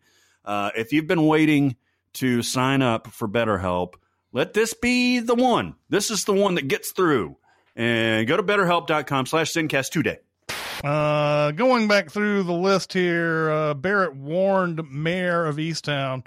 Um, murder, M A R E every every time this show comes up, I think of that uh, Jeremy Irons thing in Die Hard with a Vengeance, where he's pretending to be that that uh, Wall Street guy or that the guy cleaning up stuff at you know, on Wall Street, and he's like, he's like.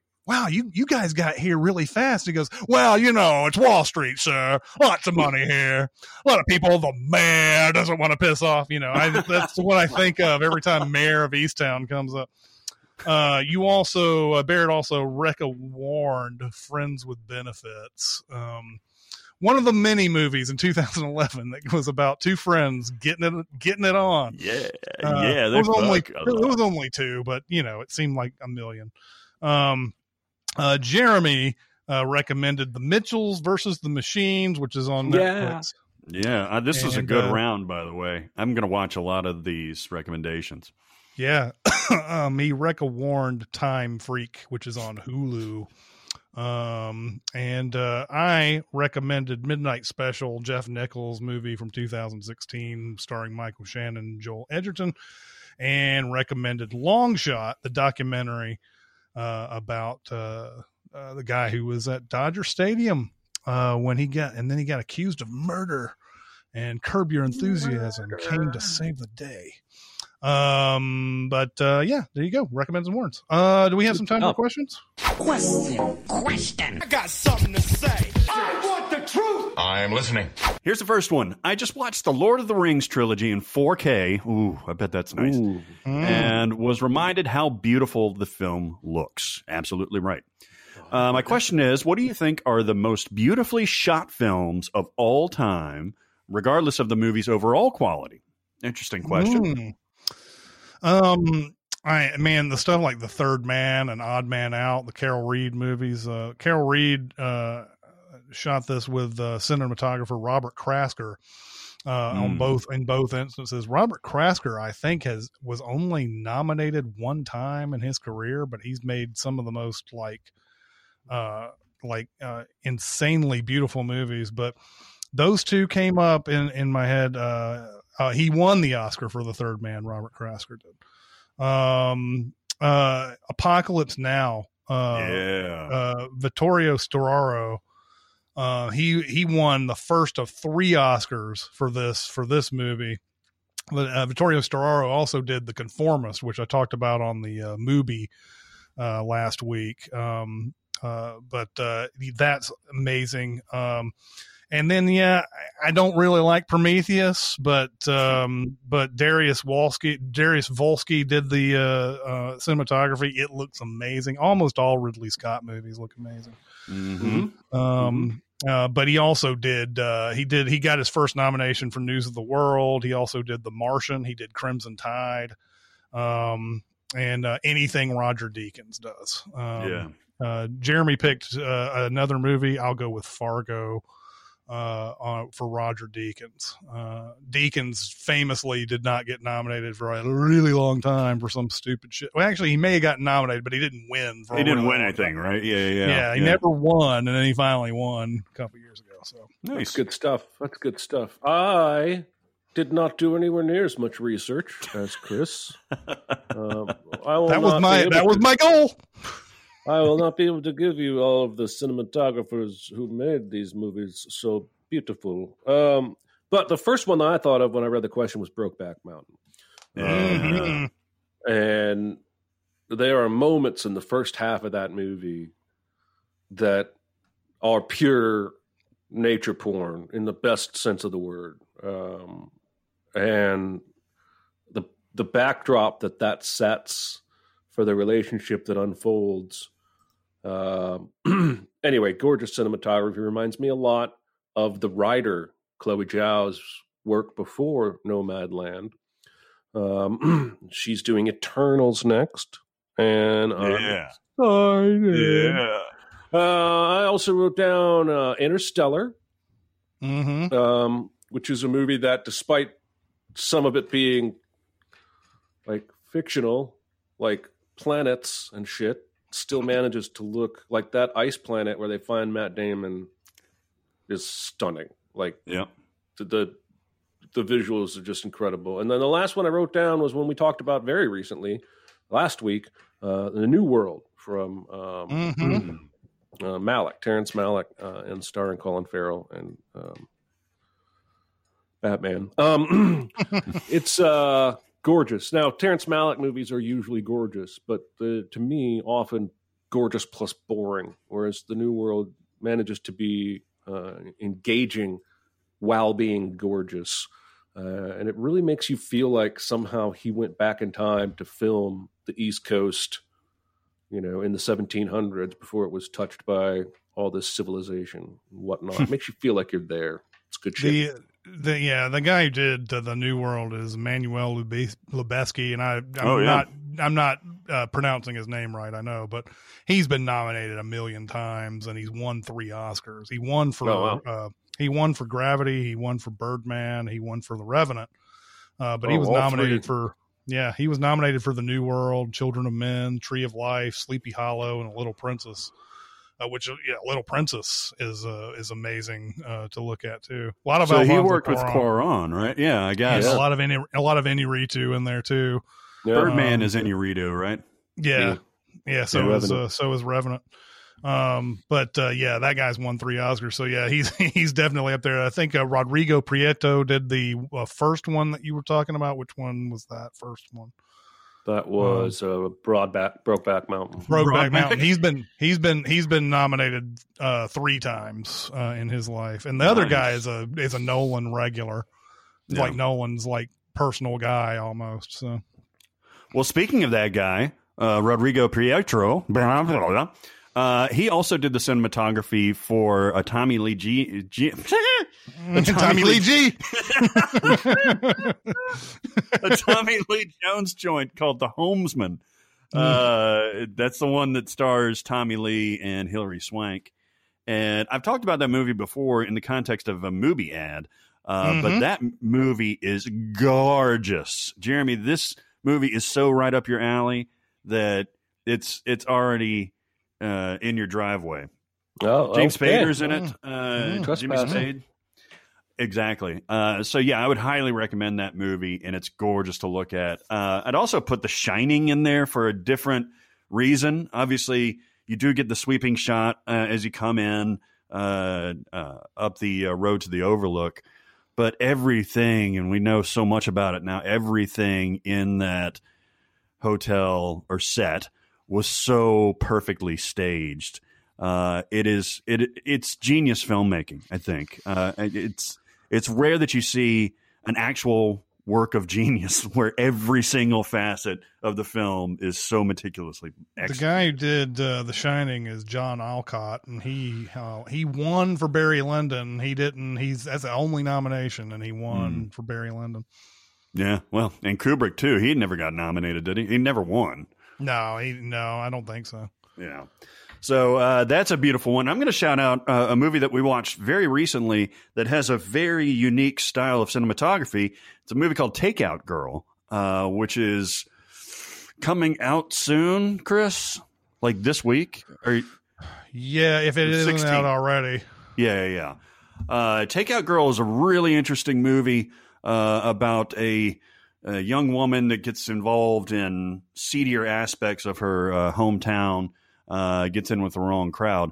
But uh, Hisonni uh, Mustafa Johnson, who uh, who shot the movie or who directed the movie, has a really unique. He called it guerrilla uh, type of filmmaking. Very unique style that's very close up, very handheld.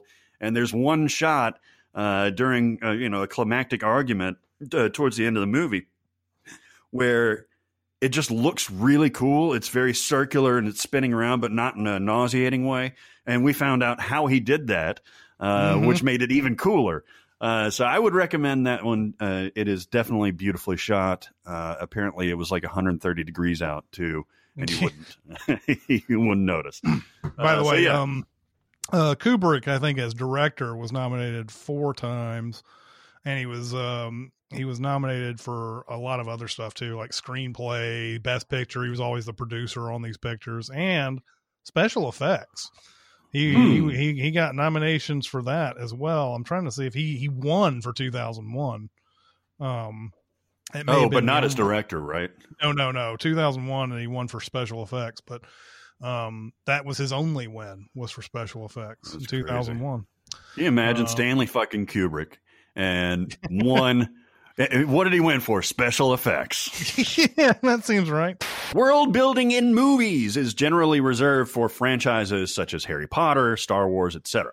I find myself impressed when a one off movie can build its own fictional world. What is your favorite built world in a standalone movie? This person uh, would probably be the world and mythology of Kubo and the Two Strings. Great, great pick. I like Yeah. that a lot. Uh, I thought Scott Pilgrim versus the World, even though it's based on comic books and everything, uh, really does a, a lot with its world building. Mhm. Yeah, um, I think it did a really good job. You know what's interesting? I thought Airplane. I think Airplane does a great job of world building too. And and hear me out. Yeah. Imagine, and this is the same the same thing goes for Naked Gun, Top Secret, any of these kind of movies. Imagine being in a world where so many ludicrous things happen and nobody finds them funny. right? Yeah. There's not That's- one piece of laughter in there, right? That's the there- yeah. Nobody smile. Nobody like has like you nobody laughs or anything. That's their reality is weird shit happening and people saying really fucked up things without without you know even giving it a second thought. So I thought that, I mean that, That's that an was interesting pick. to me. Yeah, I like that. Um, downsizing. Um, Yeah, Wow. is yeah. a movie that I thought. Okay, first of all, I thought it was going to be amazing, and most of his movies are great. And this movie's ultimately trying to do too many things, and it it fails at doing any one of them uh, very well. But I thought at first it was just going to be giant, small jokes, and even though that is kind of the underlying basis of most of the world building, uh, they you do a lot of really creative stuff with it that I wasn't expecting, um, and uh, they don't always telegraph it. Like when he shows up to that party at that apartment, and he's holding a single rose in his it takes up his whole hands like it's a huge bouquet, but it's just a single rose from the real size world. Uh, little touches like that, and it goes on throughout the even, even once the film veers wildly into like refugee rescue, and we're doing the Three Kings now. It still has a lot of that um, creative, uh, non cutesy uh, miniature stuff going on uh, for you to watch. I've seen it like two times now, even though I haven't liked it as a movie. I I like ask you. looking at it. Yeah. Yeah. So, I was about to ask you if you liked it or not. I will say I love Hong Chau in that movie. Mm-hmm. yeah. She's so good. That's the main reason to watch Downsizing is her. Uh, at first, you're like, I don't know where the fuck she's coming from, but then as it goes further on into the movie, um, you really start appreciating what she's doing there. Um, Yep. that movie feels like it it should have been great. I know, I know. Oh, it's so disappointing. Awesome idea. Yeah. Awesome idea. Great Yeah. characters, great actors. They've got that one beautifully timed gag where the uh, the door to the cave uh, explodes, but it's Yeah. miniature. So when it comes out, you see all these people in full scale, and when it comes out, it's like, Yeah. yep. Yep. oh, I love it. Uh, there's a couple that uh, sprang to mind. I'm not quite sure about this movie. I think I like it. Alita Battle Angel. Um, I like it. yeah, Good I- answer. I think I like it. Uh, now, I think there's probably plans for more sequels or for more movies like this. Uh, but man, I, I thought this was really cool in the world that they uh, they present. Um, Mhm. It's uh, it's an animation style over who is the woman again? Is it Rose? Um, Salazar. Rosa Salazar. Yeah, yeah, yeah. And uh, Hans Landa is her dad. Um, Christopher, Wal- not Christopher Walken. Christoph Waltz. Christoph Waltz. Um, and it sets up, um, you know, I don't want to spoil the ending for you if you haven't seen it already, uh, but it does set up a interesting uh, potential for sequels at the very, very end uh, in a in a very famous person that you see at the very end. And that movie Uh, is all world building, and that's maybe its only detriment is that is the story ends up feeling secondary and small uh, because so much detail uh, is there in the background. Every every bit of that feels like another place, another world, another planet, um, and that's part of why I think that movie's so visually interesting. That and then it does some really cool fight choreography. I don't know how Yeah. much of it is being done with uh, CGI or how much of it is like motion capture. Uh, but the fight scenes are really, I like that movie. I, I think it's a sleeper cult hit in the future if it's not already one, and maybe they'll get to make another one. This was Rodriguez and um, Jimmy Cameron. Cameron. Yeah. Mhm. So a couple heavy hitters here. And uh, I know the people that love it really want more. But yeah, I liked it. Yeah, I could dig this. I, I, I dug this movie quite a bit. Chris, did you like it? Uh, I watched it. In, I watched it in theaters when it came out, and I was shocked at how much you guys liked it. But Really? it has. Yeah, I, I, I didn't think it was bad by any stretch. Um, but I don't remember liking it too much. I can't. Even, I think we did a mini pod on this. Yeah, yeah, yeah. And watch, watch. I'm like, I'll, I'll, I'll, you know, I'll have given it an A or something. I like them completely forgotten about what what I felt about the movie.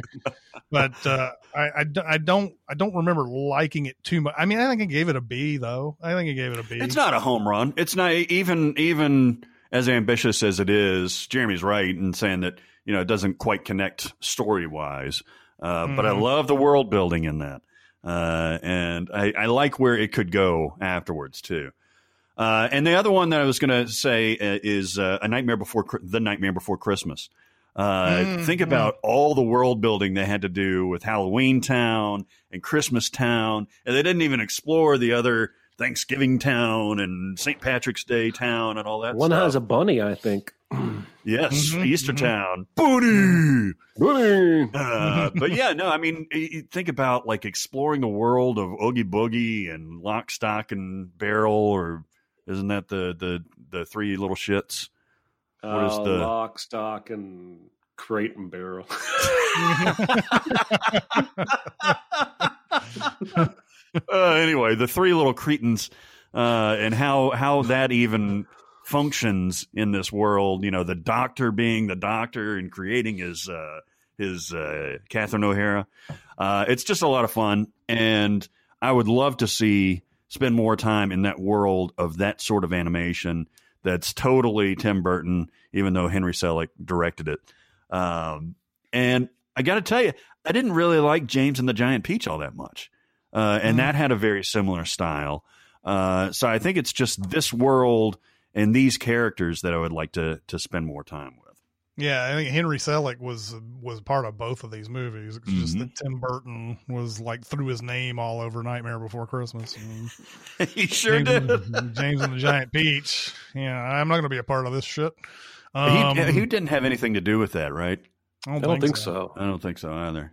Well, this is appropriate uh, to get done in a hurry anyway. I work two jobs. I am married and I have kids. I tend to stay pretty busy, uh, but I find that I pretty often have around have an hour and a half uh, between when my wife and kids go to bed and when I need to go to bed, where I try to watch a movie to switch my brain's gears.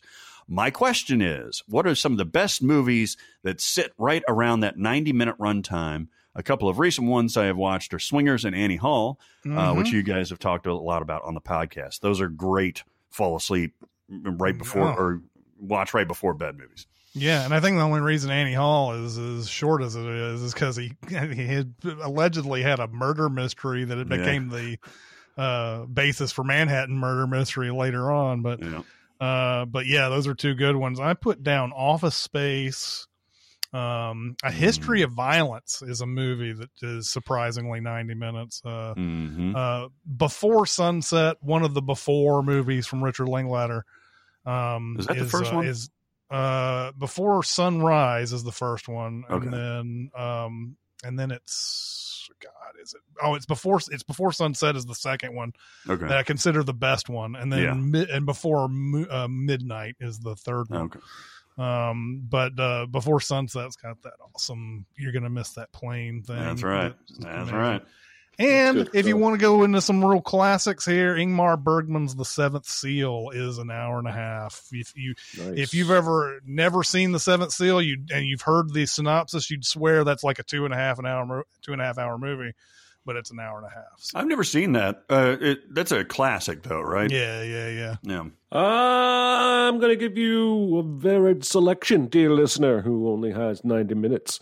Um, source code is an hour and 33 minutes. So if you turn it Mhm. off when the credits roll, you'll be good. This is Love Jake me some source code. Um, Jake Gyllenhaal and uh, Michelle Monaghan, and it's a really interesting take on uh, almost as interesting a take on the Groundhog Day thing as something like Edge of Tomorrow. Yeah. Um, and then the way it ends up, uh, once you learn the whole science of what's happening, and then the, the ending itself, which I won't spoil, uh, really solid time travel train explosion thriller. Um, I'm also going to give you some film school. You can uh, watch Kurosawa's Rashomon. It's an hour and 28 minutes. Mm-hmm. Um, and uh, this is a movie, this is the quintessential movie about perspective and how facts or reinterpreting, uh, retelling of an event change depending on the viewpoint of the person doing the telling. Uh, really good shit. And then, if you want to grip the edge of your seat for 90 minutes, I'm going to give you Gravity, which is an hour Yeah. You'll have a panic attack before Yeah. you. And you know, God bless that movie for not being any longer because it puts you through the wringer. Uh, It does. But there you go. Those are my answers. nice. I have Legally Blonde, which is uh, svelte, uh, 96 minutes. Um, And then my other two are a little bit longer, but they don't feel like it. Chef is actually 114 minutes, but man, that feels like a stiff breeze going Doesn't by. count, fucker. Doesn't count. cheater, cheater, cheater, fucker, cheater. I was surprised to learn that that was uh that was longer I would be than that. surprised about that as well because Yeah. I thought if you'd asked me, I would have said it was an hour and a half as well. But it's also a nice movie to wind you down because there's nothing to it whatsoever except for Mhm. just beautiful food, beautiful people, and John Mhm. Favreau fucking everybody. That's right. Uh, Legally Blonde is al- is always fun. Uh, it's a delight to watch, and those two are on on Netflix, by the way. And I also at 100 minutes is a movie that I've talked about before, Knight and Day, Knight Yeah. and Day, Mhm. with uh, Tom Cruise and Night and day. Charles Cameron Angels, Diaz. Cameron Diaz. And movie's not- Riley from Buffy. Oh yeah, Mhm. that movie's not Directed perfect, but man, it's so much fun. Jimmy fun. Mangold. That's right. It's Jimmy so much Mangold. fun. My uh, my kid actually just watched that recently, and he was like, "Why does he keep drugging her?" Yeah, that's a good question. That's That's a solid question. that's the correct question to ask. Thank That's you. not behavior that should be acceptable. No. I guess it's better than her saying that she's drank his cum before.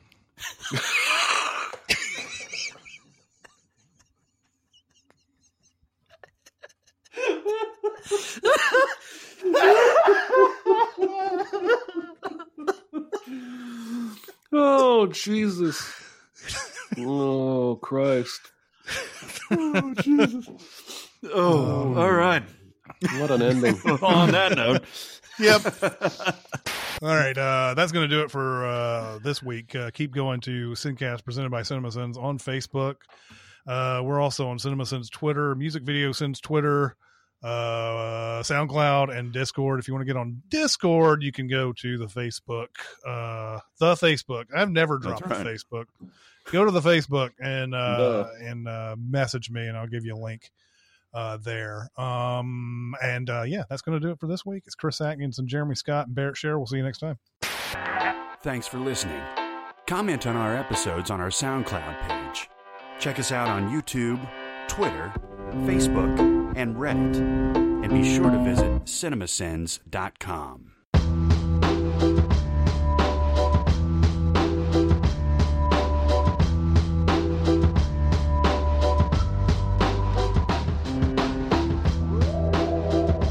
Every once in a while, I'll take it down.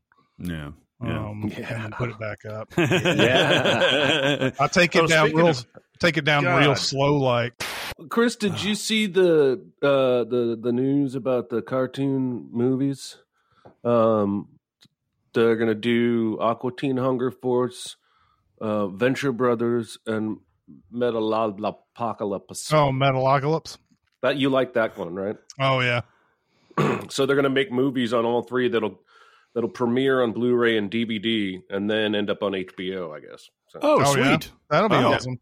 They've they've Yeah. been people have been clamoring for uh, a new season of Metalocalypse for a long time because uh, they didn't really finish the story, even though they had like I don't know five seasons or something, and uh, and and they and Adult Swim and Cartoon Network's kind of been dicks about it too. Like people like you know their little bumps that they like to do in oh between yeah, they're like a lot of you are asking about the new Metalocalypse season. well, you ain't gonna get it. You're not gonna get one, and blah blah blah. And it's like fuck it. I mean, you you ended it on some like off the wall cliffhanger. How the fuck in the world are you you gonna treat people that way? And I guess I guess I mean I guess though though that that show never did anything for them, but still.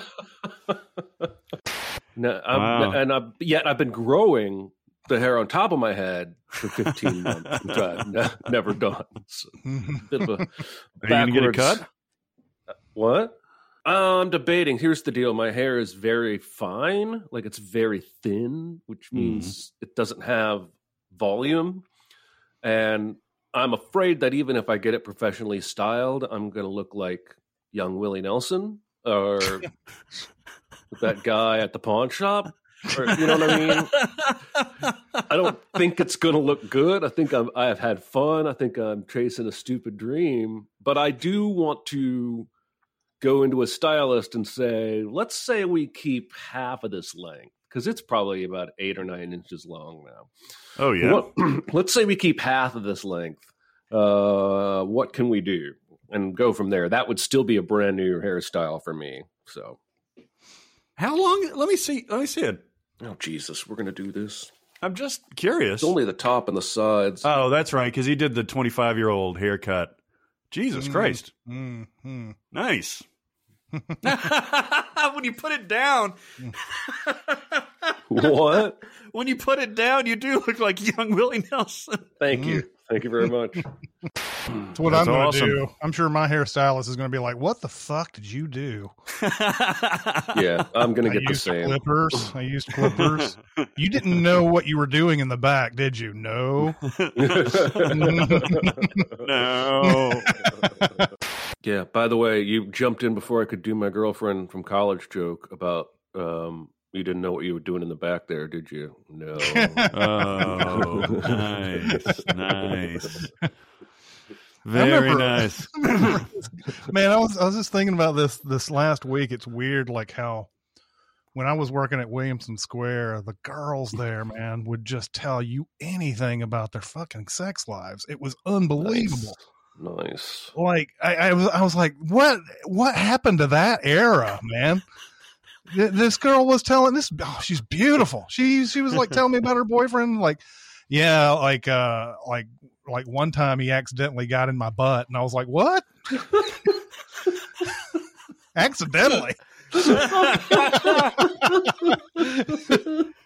well, I won't say who this is because you'd both know him, but a friend of mine uh, was talking about one of his girlfriends.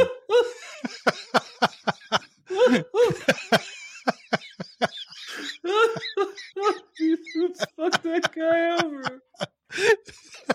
There's only like a handful of people that could be. I'm like, I'm back in, and I was like, you know, okay, this is good. Look down, I'm in her butt. Look down. like, wait a minute, this conspicuously doesn't feel like a fist at all. I have never been compelled to talk like that to other men about my sex life. Uh, never Oh, really? once ever. No, I'm not. I've never been that. I've never been part of that crowd. The uh, Hmm. you have to get orgy clothes. You have, you have to get all new friends. You have to get orgy friends. Um, I mean, if it's a new experience, like uh, you know, I expected all of my friends, if if and when they had threesomes, to tell me, and I did the same. So, how, what good is a threesome if you can't tell anybody besides those two other people? That was like Mm, that's the true. biggest That's a- humble that's a good brag point. ever. There was hardly any humble in that brag. It's almost all brag. What was what was the brag? I was talking about the other guys telling me. But you t- you told them when you had a threesome, you just casually mentioned I did that. I did it for them. I figure it's a rite of passage. Doesn't everybody have threesomes? no. Now there's no humble left at all. All brag. No. Hundred and ten percent brag. No. Dude. Hannibal Buress has a great threesome story, by the way. Really, that's a that's a pretty that's a pretty funny stretch of jokes he has when he talks about Really? his threesome. Yeah, yeah. I gotta, I, I, everything that he does, I find hilarious. But for some Mhm. reason, I don't really check him out very often. I don't know if he if he goes out there like a lot of co- comics do and tries to come out with a new hour every year or anything like that. Mhm. And and and there may have been some signs like towards the last one where he was like maybe searching for material and wasn't as funny as he was, but man, I keep thinking of like stuff that he's done on on, on I've got a lot I've got 3 of his albums on my phone and god, Huh. there's some real funny. Things. Like I think you need to examine your choices in life. I, I'm not gonna, I'm not gonna tell that story then because you'll definitely know who it is. But there was, there was a summer where there was a wanna lot of that going on. I don't want to know, man. I don't want to know. It's a fugazi, it's a fugazi, it's a wazi, it's a woozy.